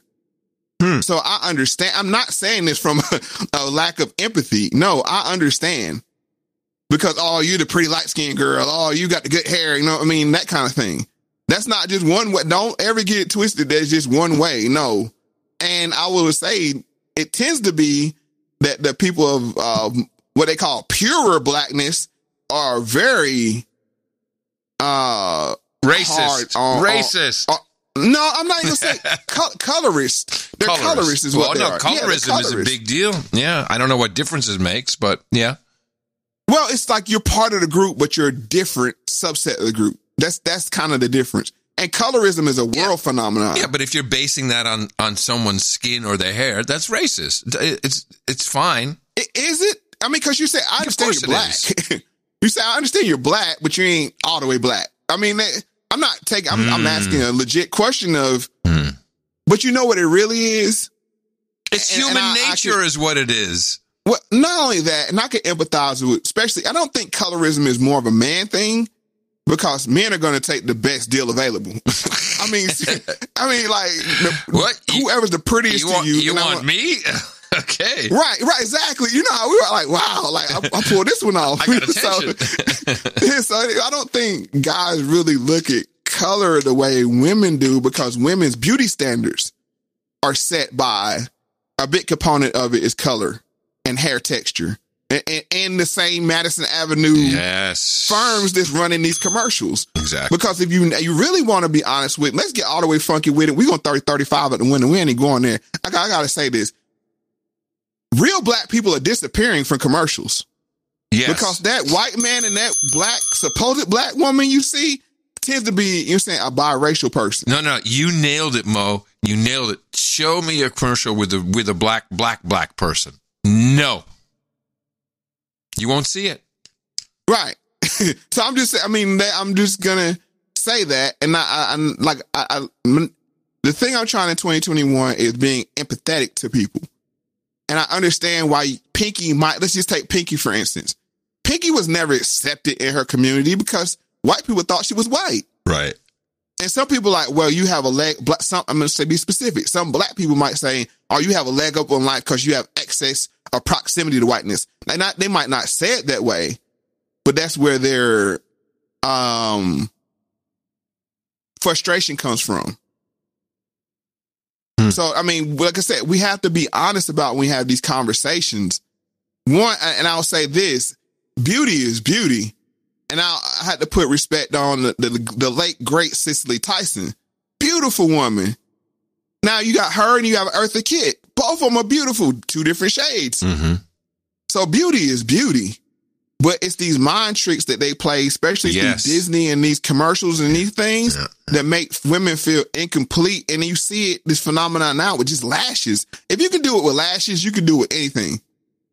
To where people don't want to not have their real lashes. I mean, like that's unacceptable. So you see with these makeup and these other things, man, they're playing real games with people. But I digress. Um, but I say this because I want to be. no, thank, but no, I want I want to stop and thank you for that. Uh, so just to process a whole bunch of stuff, this uh, mm, what is always viewed upon by the mainstream as racist and bigotry, a lot of it is just normal kind of humor, human behavior uh, inside groups, inside families. It's not really a horrible thing, but the machine has has uses this and the original sin, as we've talked about, of mm-hmm. the United States of America. To con- and, that is the true thing that that is going to eat us in the end if we don't get over that and say, you know what, you can say all you want on television or or wherever about how we're all racist and horrible. Just shut up. Just turn it off. Mm-hmm. Ignore it because it's very normal, and it's not all racist. And the other thing is, intra group, we have understandings. I mean, like a white person can call a white, another white person a redneck, and it, it it it means something different. Of course, I don't I don't know if it's as offensive. I can't say because I, I don't have that. I mean, understand that. Obviously, it it depends who, where, you know, all the right, typical but I- things. but when you go cross interracial, uh, it things don't translate the same way, and that's what we're talking about. How Joe uh, Joe, um, Joe Biden was talking. Right. Um, this saying it's it's heard a different way, but to say the only color that matters in America is green. So Right there, you go, and that's and that's quickly turning into, into God knows what color. It's not a color. There's Right, no more so- green. They're taking money from, away from us. so with that said, I love new money. Yes, me too. I like brand new money. I just I don't want any money around me that's not. I'd almost rather have a, a new one than a brand than an old twenty. Now, that's kind of dumb, isn't it? But there's something about new money that excites you. You like hundred dollar bills? Oh yeah, I like Oh. new money too. Oh, most beautiful thing on earth is a hundred dollar bill. I hadn't seen a woman as good looking as a hundred dollar bill. There's something about a hundred dollar bill that excites you. That's right. Ah, those hundred dollar bills they're going away. It's all just going to be Bitcoin and Satoshi eventually. Uh, time to thank uh, our second group of supporters, producers for episode 58 of Mo Facts with Adam Curry. Uh, we left off uh, under uh, $50 with Douglas Mook. Who came in with forty nine ninety nine? So he slips right under the radar with no note. I think that's understandable. He probably wants to be on the on the QT there. Lindsay Jarrett, forty five uh, dollars, and a big thank you. Douglas N. Uh, with 4042, hey Mo and Adam, Douglas writes, not sure this note will make the cut for the next show. No need to read it on the cast, but I made a donation of $40.42. Uh, my only uh, request is to keep my last name anonymous. Doug N works. Boom, taken care of. I have a unique name, at least as far as I can tell. Well, okay, why don't you stop giving us clues if you want to be anonymous? uh, but he says almost all of my friends are super woke and I don't need the hassle. Understand? People caught in the mind trap can't be reasoned with easily. Uh, well, maybe some Mo karma for my family. My only complaint about the podcast is that you make me think too much. That's not complaining, actually. Thank you for the thought provoking work. Godspeed, Douglas N. And of course, we got that karma for you, my friend. You've got Mo karma. And for your family. Steele Simi, I would say, 3666. Mo Facts has quickly become my favorite podcast. Keep them coming, says Steele, who's in Melbourne, Australia. Actually, 30, I think that may be uh, an associate executive producer if he sent that in Australian dollarydoos. It's probably about a thousand dollars. Might be a big baller. he might be exactly. Where they're going. Uh, onward to Eric uh, Stevens or Stephens 3333. I'm on episode 33, hence the number. Loving every episode. Keep banging that evergreen drum because I think it's important uh, to be listening from the beginning. Okay. Worth tons more than $1 an episode, but my first time sending money with PayPal, uh, so I didn't want to send too much this time. Well, I th- I'm going to give him a D dead beating just because I have that power. Congratulations. You're no longer a deadbeat. Vincent Tillman Jr., also 3333. Keep up the good work, he says. Farmer Todd has been listening since April of 2020 and sends us $25 in support of the show. Uh, and found this shortly after finding No Agenda. In my opinion, Mo Facts is one of the most important podcasts out there today. Thank you for sharing your knowledge and the insights, says Farmer Todd. Thank you, Farmer Todd. 2345, $23.45 from Brian McIver. First listen, love the show. Please, D Dirtbag, D Doucher, D whatever you do. Thanks for doing what you do. You know what we do. We D Deadbeat. Congratulations. You're no longer a deadbeat. Twin, thank you very much, uh, Brian. $23 from Clinton, Operation Trust. What is oper- What am I thinking here? Operation I don't know what Operation Trust is, Trust is, but that's the I think it stands for Yahweh. Okay. The W. I got the I, yeah, I got I got to look that up and learn about this stuff. Uh, Twenty dollars and twenty one cents for the year donation. Paul E. Lovato, a so called Proud Boy, tur- turning in his so called Antifa BLM brother. The script is there for anyone who's willing to read. All we need to do is pay attention to everything, and the truth will re- re- will reveal itself. Yeah, I think a, you're referring to the speed skater. yes, yes, yeah. yes, yes, yes, yes, yes. That rabbit hole. Yeah, we'll be talking about one to that look another- at. Yeah, that's one to Yeah. look at for sure. 2021 from Casey Garrett. I try to share this amazing show wherever I can. He says, uh, I've gone to the beginning and I'm on episode 31, working back through it after discovering it at number 50. Wow. I love all the knowledge uh, of the other perspectives as well as just learning the history of America. Uh, I myself am white male from Florida and recently turned 24 on the 23rd. Congratulations. Happy birthday. And They always give me a biscuit on my birthday. I greatly appreciate the value your podcast provides and the work you put in to make it such. Thank you, Mo Karma. If there's any left to go around, well, there's always Mo Karma to go around. Oops, well, I threw in a woosa for you as well. You've got Mo Karma. Maximilian Clark with a 2021 donation. Guys, love your work. It's my brother Dermot's birthday, so if I could get some sweet Mo Karma and a happy birthday uh, from Mo for him. Uh, well, I'll do the butter, the biscuit They first. always give me a biscuit on my birthday. Guess you're gonna have to say it, Mo. Oh, happy birthday, uh, Dermot. You've got Mo Karma.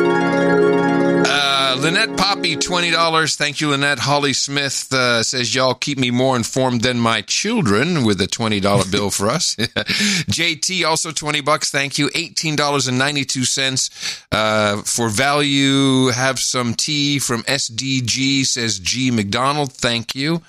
Keen Davidson, $15. Uh, Rebecca Zymitz comes in there with five and just as valuable to us. Mo, I forgot to include my note in my recent donation. Love the podcast. Thank you so much for all the hard work you do. I've learned so much, says Rebecca. William Hawthorne with $5. Excellent as always, guys. Keep it up. And Terry, the human subscription Keller, he'll keep donating that $4.11 just to make sure that we always mention him. And there he is. And that does it for the uh, producers who uh, uh, really put this show together. Uh, not And just that your- goes. I just want to say something right quick. Terry, the human subscription Keller, shows value, and what I mean by that is he comes in consistently every week. Yep, and we appreciate that, um, Terry. If you'd like to be as cool as Terry, all you have to do is contribute your time, your talent, or your treasure. If you'd like to help out with the treasure portion and get your note read and um, and maybe throw some numbers in there, anything. It's all value. What, whatever the value is to you, send it to us. Uh, and you can do that by going to mofax.com, or if you want to go directly to our donation page, it's moefundme.com, M O E F U N D M E.com. And thank you again uh, to these 30 or 40 people who produced episode number 58 of Mo Facts with Adam Curry. All right, so we talked about the title of president. We talked about who would be functioning as president, but we had to talk about who really is president.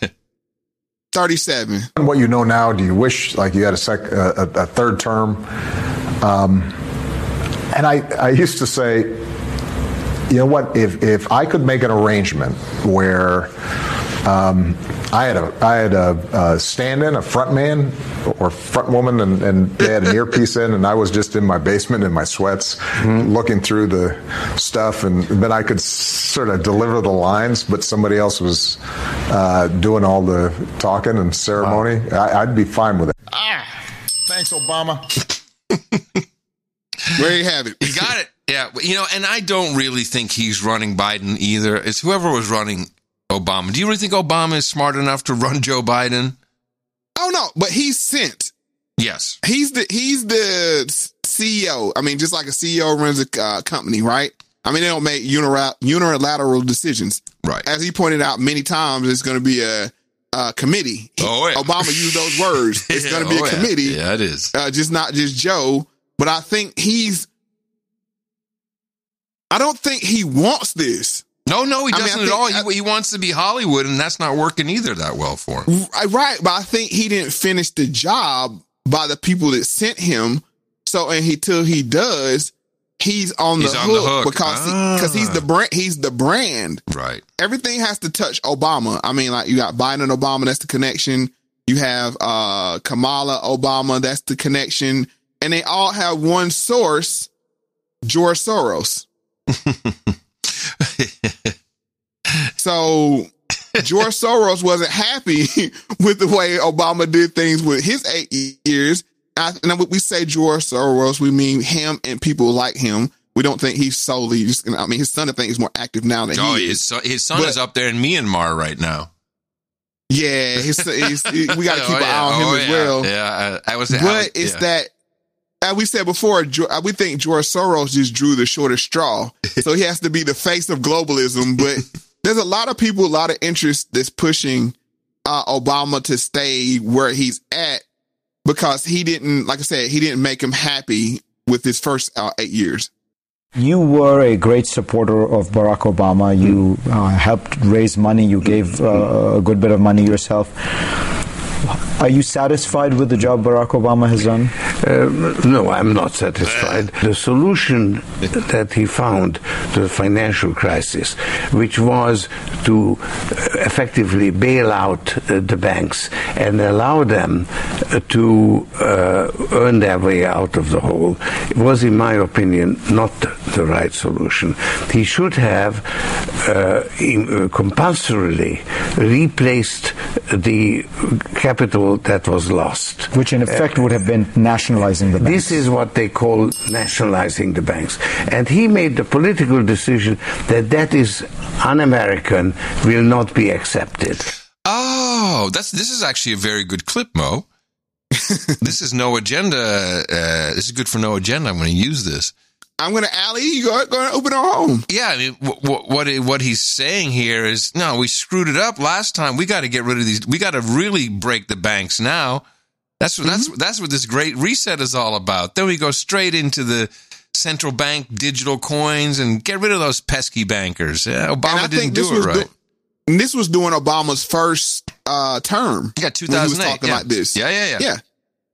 So I mean, he Soros had plans, and and, and Soros and the globalists. Well, here we are. And Plan executed. The coronavirus shutdown, lockdown. Yeah.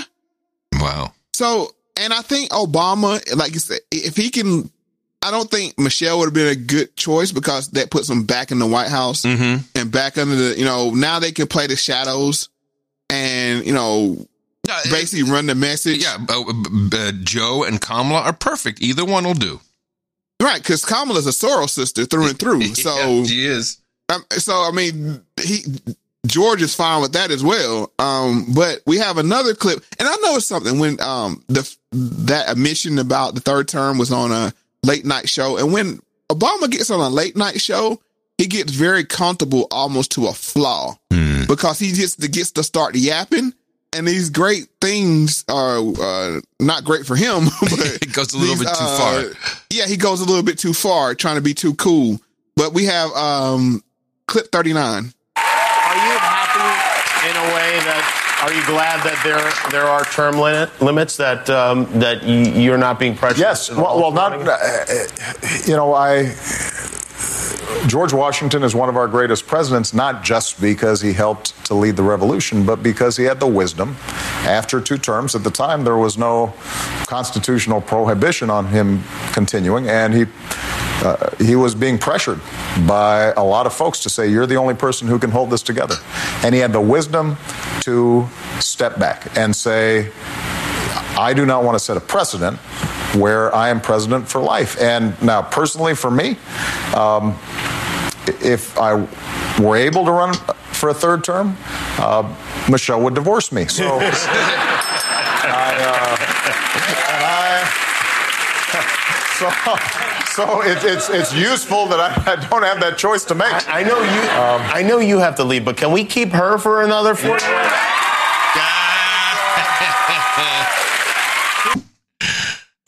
Yeah, yeah, yeah, yeah, yeah. And I noticed Obama does, uh, and people always wonder why I kept talking about Obama in our previous shows.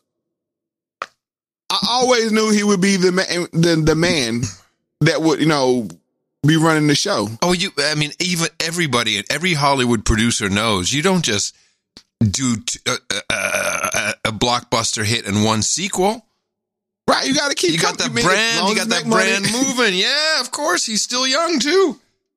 Yeah, and he was saying about Michelle Obama. She wouldn't be happy when if she would divorce him. I noticed that he does this self-deprecating humor thing that he kowtows to her and the kids, and he's like the lowliest guy in the family. Yeah, and I don't know if that's.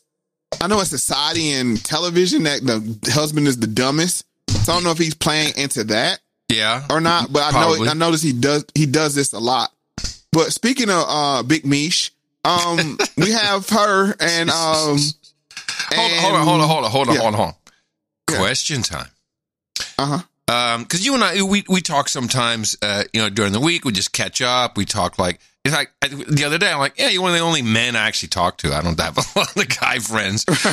um, uh, but you would never speak publicly or privately about how your wife would kick your ass.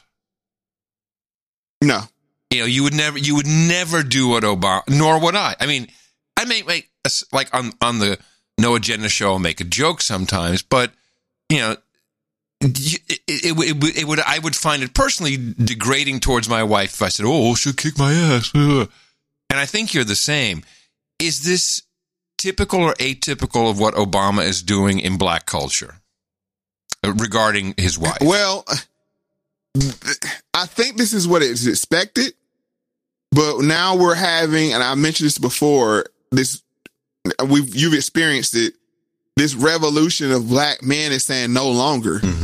You know, I mean, we have to stand up and you know make decisions and be the head of household, and and and I, I it's making very things very shaky in in the black community because the black men and but it's leading to some of the aforementioned problems of dating and um procreating.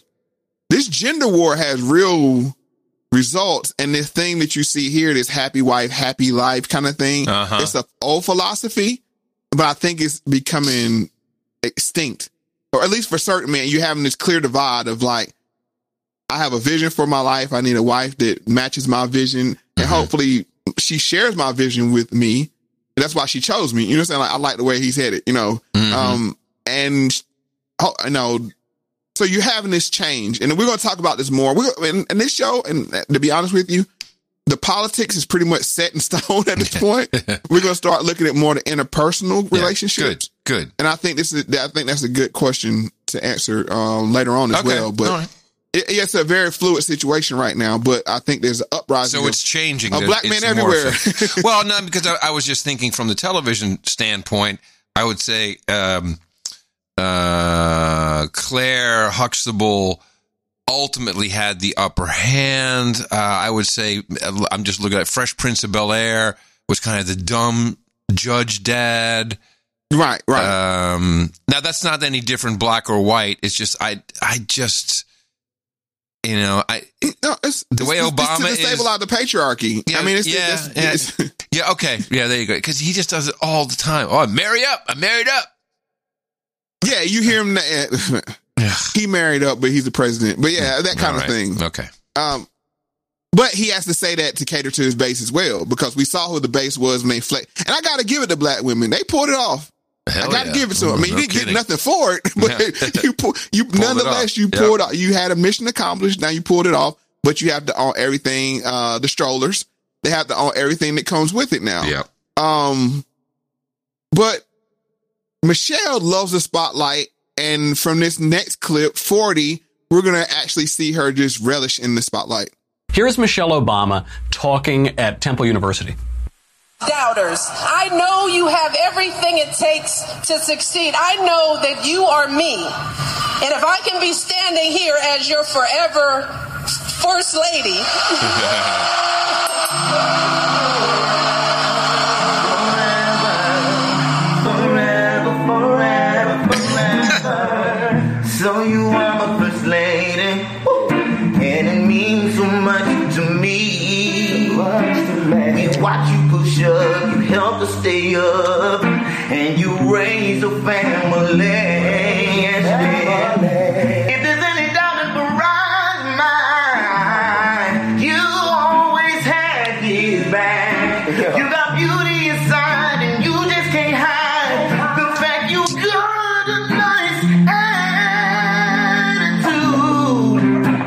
was that?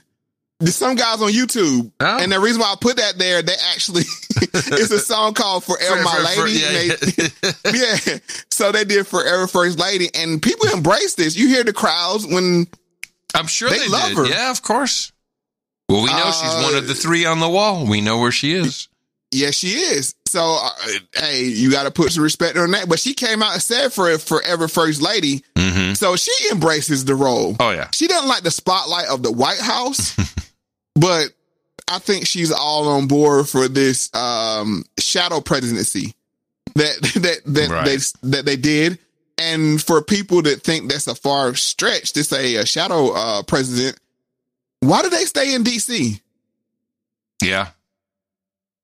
All right. So um, we're going to get an answer to that on Jimmy Fallon's Tonight Show. And I, I read on the internet. I don't know. If, uh, I believe everything on the internet. And uh, I read that you guys are moving. Uh, you guys are moving like two miles away from the White House. You're we will staying be, in we, D.C. we will be staying in D.C. because uh, my younger daughter uh, will still be in school, and the idea of uh, her having to transfer schools, move to a new city halfway through high school, uh, would not make me popular. I, Yeah. I thought you were just being like that kid that graduated high school and just never left. Like, hey guys, how you doing? Yeah. I mean, it, it is a little depressing if you kind of you're, you're like the old guy at the disco, right? You know, it's like, I'm still here. Having a kegger on the East Lawn, everybody. Yeah, it's like, all right, all right, all right. Yeah, yeah, yeah. No, you got to leave. You have to go, sir. Uh, People whispering, he's still here. He's still. What, what do we say to him? Somebody talk to him. Uh, All right. So here, here's the part of the show where I do my uh, Do I have to get Space a, Jam do I- Do I have yeah. to get a theremin out here, or are we going to Please be? do it. Please I do was it. thinking we might just be. Uh, all right, everybody. All right. Um, we know how Washington D.C. is set up on Egyptian Plans and Uh, measurements. plans, me- measurements, culture, Sure. uh, everything. And to solidify that point, I have Anthony T. Uh, Browder here. But before I let him share his information, my hypothesis is that Barack Obama is playing some kind of weird pharaoh role play for these people. Okay. Sounds hold crazy. On. No, hold on. So what you're saying is the uh, the OGs, the Illuminati, Boule, etc., who of course Yes. r- run the world, who uh, are all part of these uh, Masonic, Freemason numerology, uh, geometric shapes, obelisks, domes. Uh, scepters, uh, all all the stuff that we see in in any um, capital of power, but Washington D.C. in particular, the way it's let out. Hello, Washington Monument, uh, and that these people actually are really into that and Obama's LARPing. Yeah, remember I, I can believe uh, it. I can believe it. I like it. and he has remember that. he- Epstein's little building on his island? I mean, like, hello, Yeah, these people yeah. are really into this stuff. yeah, and and he's he can have the bit of that Egyptian vibe. He kind of fits that pharaoh type thing. Well, we're going to see here in a minute. Um, but now, uh, Anthony T. Browder, a little bit about him. He's an author, publisher, publisher, cultural historian, artist, and educational consultant. Uh, he's had, uh, 52 times he's traveled to Egypt since 1980, and he was the first African American to fund a, fund and coordinate an archaeological dig in Egypt. Um, so uh, he has standing, to, to say the least. Mm-hmm. He's going to tell us about ancient Kemet, aka Egypt, and Washington D.C. You know, I've lived in D.C. for 47 years, and in 1986, uh, I created the Egypt, what is now the Egypt on the on the Potomac field trip, in which I identified here in Washington D.C. architectural symbols that are directly uh, related to similar architectural symbols uh, in Kemet in ancient Egypt, symbols that refer to the history, the culture, the philosophy, the mythology of the oldest documented civilization on Earth. So uh, it's clear to anybody uh, with eyes to see that the most prominent African symbol in the United States of America is the so-called Washington Monument. Uh, I say so-called Washington Monument because that is what we've been socialized to believe it is, a monument that honors George Washington, first president of the United States. But that monument is not an obelisk. Obelisk is a Greek word. That monument is a tekhen. Tekhen is an African word uh, that identifies uh, the resurrection of Who was Asar? Asar was the founding father, uh, the first president of Kemet, if you will. And the symbol of his resurrection is the tekhen. So the tekhen then is the oldest symbol of resurrection known to mankind. It is a symbol that represents the resurrection of an African man. And inside of the so called Washington Monument is a symbol above the uh, elevator and plaque of George Washington that makes that direct cultural reference. I'm so happy you're doing this. I love this stuff. uh, it's like Dan Brown at the end of the Mo Fact Show. I love that. Mhm. So, so the Washington Monument is built on uh, uh, astrological signs at certain days. It illuminates the the obelisk, obelisk, obelisk. I can't say it. Obelisk. Um, at a certain point, uh, on certain uh, solstice, uh, they're all into this stuff. They are all the elites are all into this. Mm-hmm. So it's not a far stretch. I mean, down to George Washington. I mean, all the way back. So now you fast forward to Barack Obama. You have the phallic symbol. Now you have 43. And, and lastly, the latest African symbol in DC is the exterior of the National Museum of African American History and Culture, right? That building consists of three inverted pyramids, uh, which they refer to as the corona. And that corona Oh, is a corona? stylized version of the, the caryatid uh, in uh, a Yoruba shrine. But in, in point of fact, uh, these three inverted pyramids are symbolic of the three pyramids of Giza. The inverted pyramid uh, is a symbolic representation of the womb, uh, the feminine source of creation, and the National Museum of African American History and Culture is directly across the street from Asar's monument, which is a masculine symbol of procreation. And the angle of the uh, corona the, on, on the exterior of the National Museum of African American History and Culture is an angle of 17 degrees. And that 17 degree angle uh, perfectly matches the angle of the pyramidion on top of Asar's monument.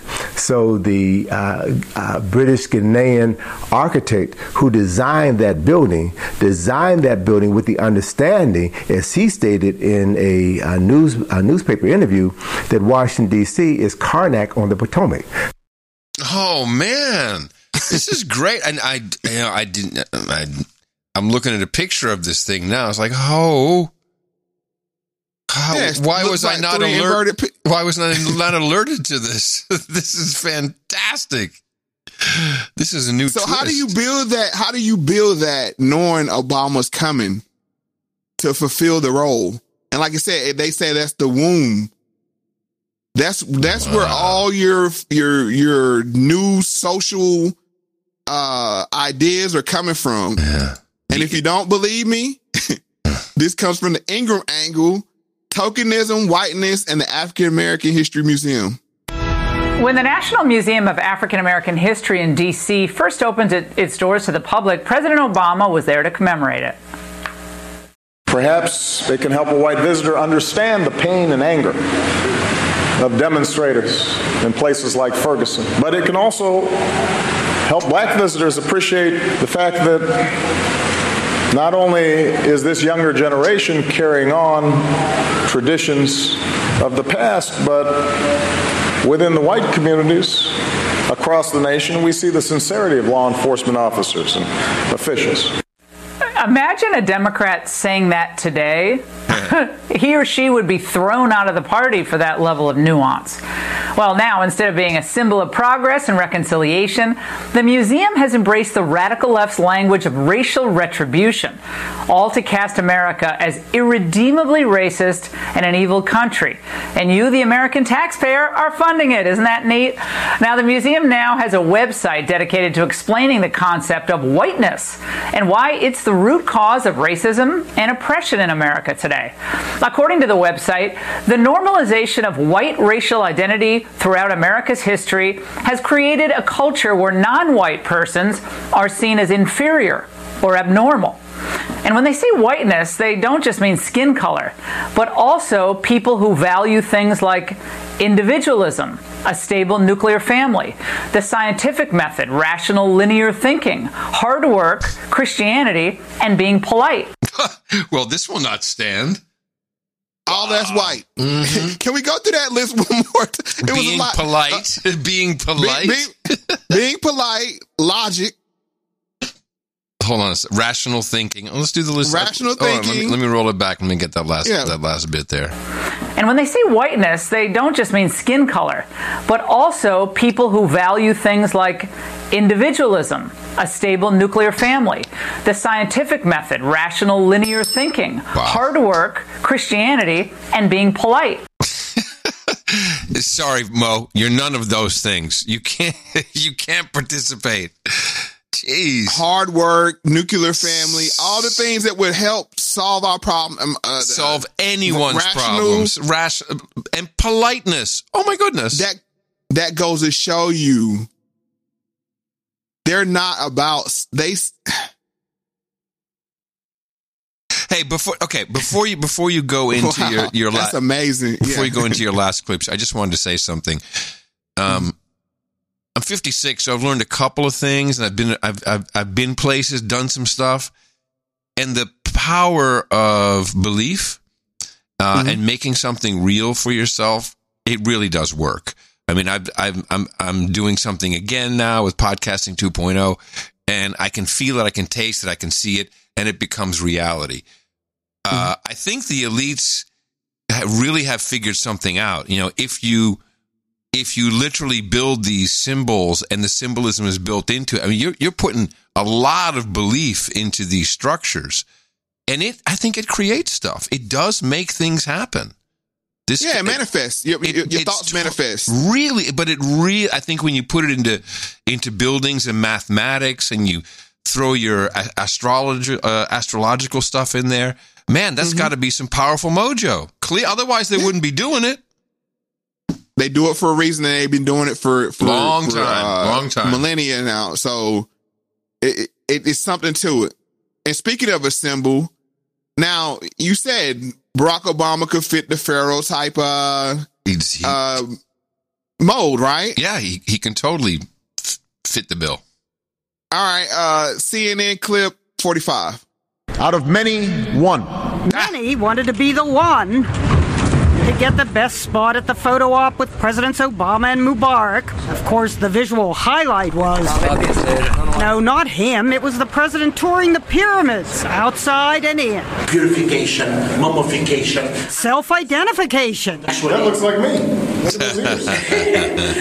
Separated at birth from a hieroglyphic, but the president's guide saw another resemblance. Mr. President, you look like King Tut. I've been told. Yes, it's true. He should know about King Tut. Dr. Zahi Hawass oversaw scans of Tut's mummy that produced this likeness.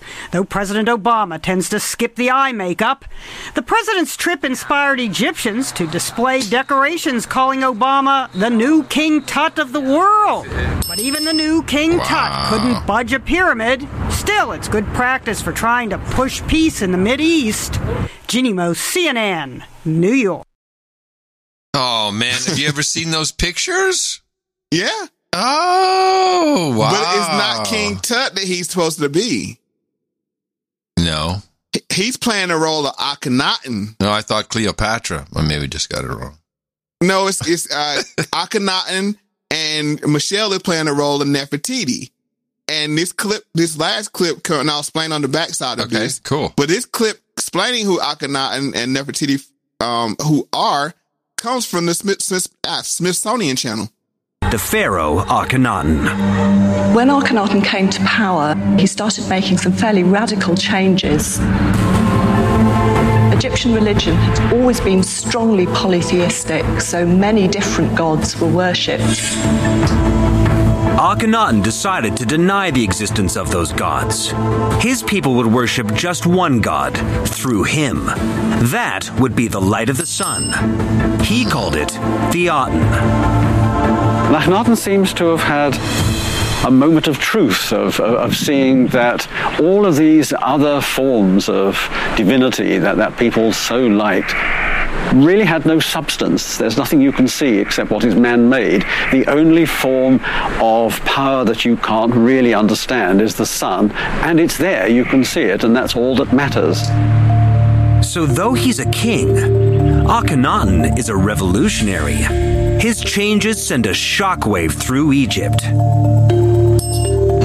To the ancient Egyptians, simply to say that there was one God and none of the others existed would have profoundly affected the understanding that Egyptians had of their whole environment and their whole cosmos. Traditional Egyptian religion had functioned by pairing a male god with a female goddess, who in turn create an offspring. And that engendering ensures the recreation of the world every day. Now, with those gods abolished, Akhenaten and Nefertiti took their roles for themselves. oh man. Oh, okay, Mo. All right. Now I got some more homework to do. Thank you. Now I got to go look at these jamokes. And the one God they're ushering in now, science. Oh. And it's not even real science because they don't. no, it's not. Linear thought, all that. No, no. Wow. Okay. All right. We're screwed now. we we got I got I got some reading up to do. That's good, Mo. Yeah. So that, that I that's know, what they're I- doing there. it's it's just bringing that. Okay, so how does it end with uh, with these two, Akhenaten and uh, and and his wife? I think they, end up being. they They, plun- they return. I think They plunder the land Tut- for a hundred years. right, pretty much. pretty, All right. Okay. Well, now that's what we have to look forward to. Unless, Yeah, so- unless, unless you know, podcasting could change the world. You never know. If we can think it, if we can manifest it, we can make it come true. So their whole point is the usher in science. This is why you have the churches closing everything. I mean, it doesn't make any sense. Logically, it doesn't make any sense to leave bars open and ch- close churches. Of course, makes no sense at all. Of course not. But you got to you got to remove the old gods. And also You got science. to remove the old gods. if you listen to the words, they they will. Joe Biden said it himself. I will listen to science, Mm-hmm. as if science is a thing that speaks, and it is inherently not. Science is a thing that is to be continuously questioned. At least back in the old days. You would think, but their ver- version of science is this is what we've calculated. Just believe it. There's no there's no scientific method method to it where you have to re we have to prove and test your theory. you- no, it's it's Do you think that it's possible for them to do a uh, just a repeat of these of these days and these ages, and that people will respond in kind of the same ways? Will we, in fact, be enslaved to build modern day pyramids? Well, I mean, if you believe the Kalergi plan and how they said that uh they wanted all people to look like the the Egyptians of that time, we're headed there. I mean, like, hmm. All of this crap connects, and it's like I said. I don't think I don't. Let's be clear, people. I don't think he's a really a pharaoh, but to these people, these this was on CNN. And I had another clip saying the exact same thing, I think, yeah. from CBS. They made it clear that, oh, he looks like King Tut. Oh, he looks like King Tut. He looks like an Egyptian pharaoh. Mm-hmm, mm-hmm. They hype this up. And then you have the building of the African American Museum. Yeah, and that, that kind of, that, infinite- yeah, that seals it for me. Right. Mo. And then from the Smithsonian. oh, man. All right. Now I got to go spend the rest of my day figuring this out. I'm sorry about that. no, I love it. I love it. Mo, we got a lot of cool things happening in this uh, in 2021. Um, I, I, feel this is uh, this is your year for sure. We got a lot to look forward to, and I'm I'm excited to see what you're going to be doing, and um, and also how we uh, expand Mo Facts with Adam Curry. And uh, I, you know, it's I'm excited. I'm excited to see it all happen. We got a lot of things to do, but in the meantime, as I always say, pay attention to everything and the truth will reveal itself. And now I know why you picked this song. because they are back, baby. The boys, Barry and Mike. Hey, Mo, talk to you on the next show. All right, talk to you later, Adam. Okay, remember, you can find us at mofax.com, and if you'd like to support it, M O E F U N D M E.com. See you next time. I'm Adam Curry with Mo Facts. Guess who just got back today? Them wild-eyed boys that had been away. Haven't changed, had much to say. But man, I still think them cats are crazy. They were asking if you were around how you was, where you could be found. Told them you were living downtown, driving all the old men crazy. The boys are back in town, boys are back in town. The boys are back in town. The boys are back in town. The boys are back in town. The boys are back in town. Spread the word around.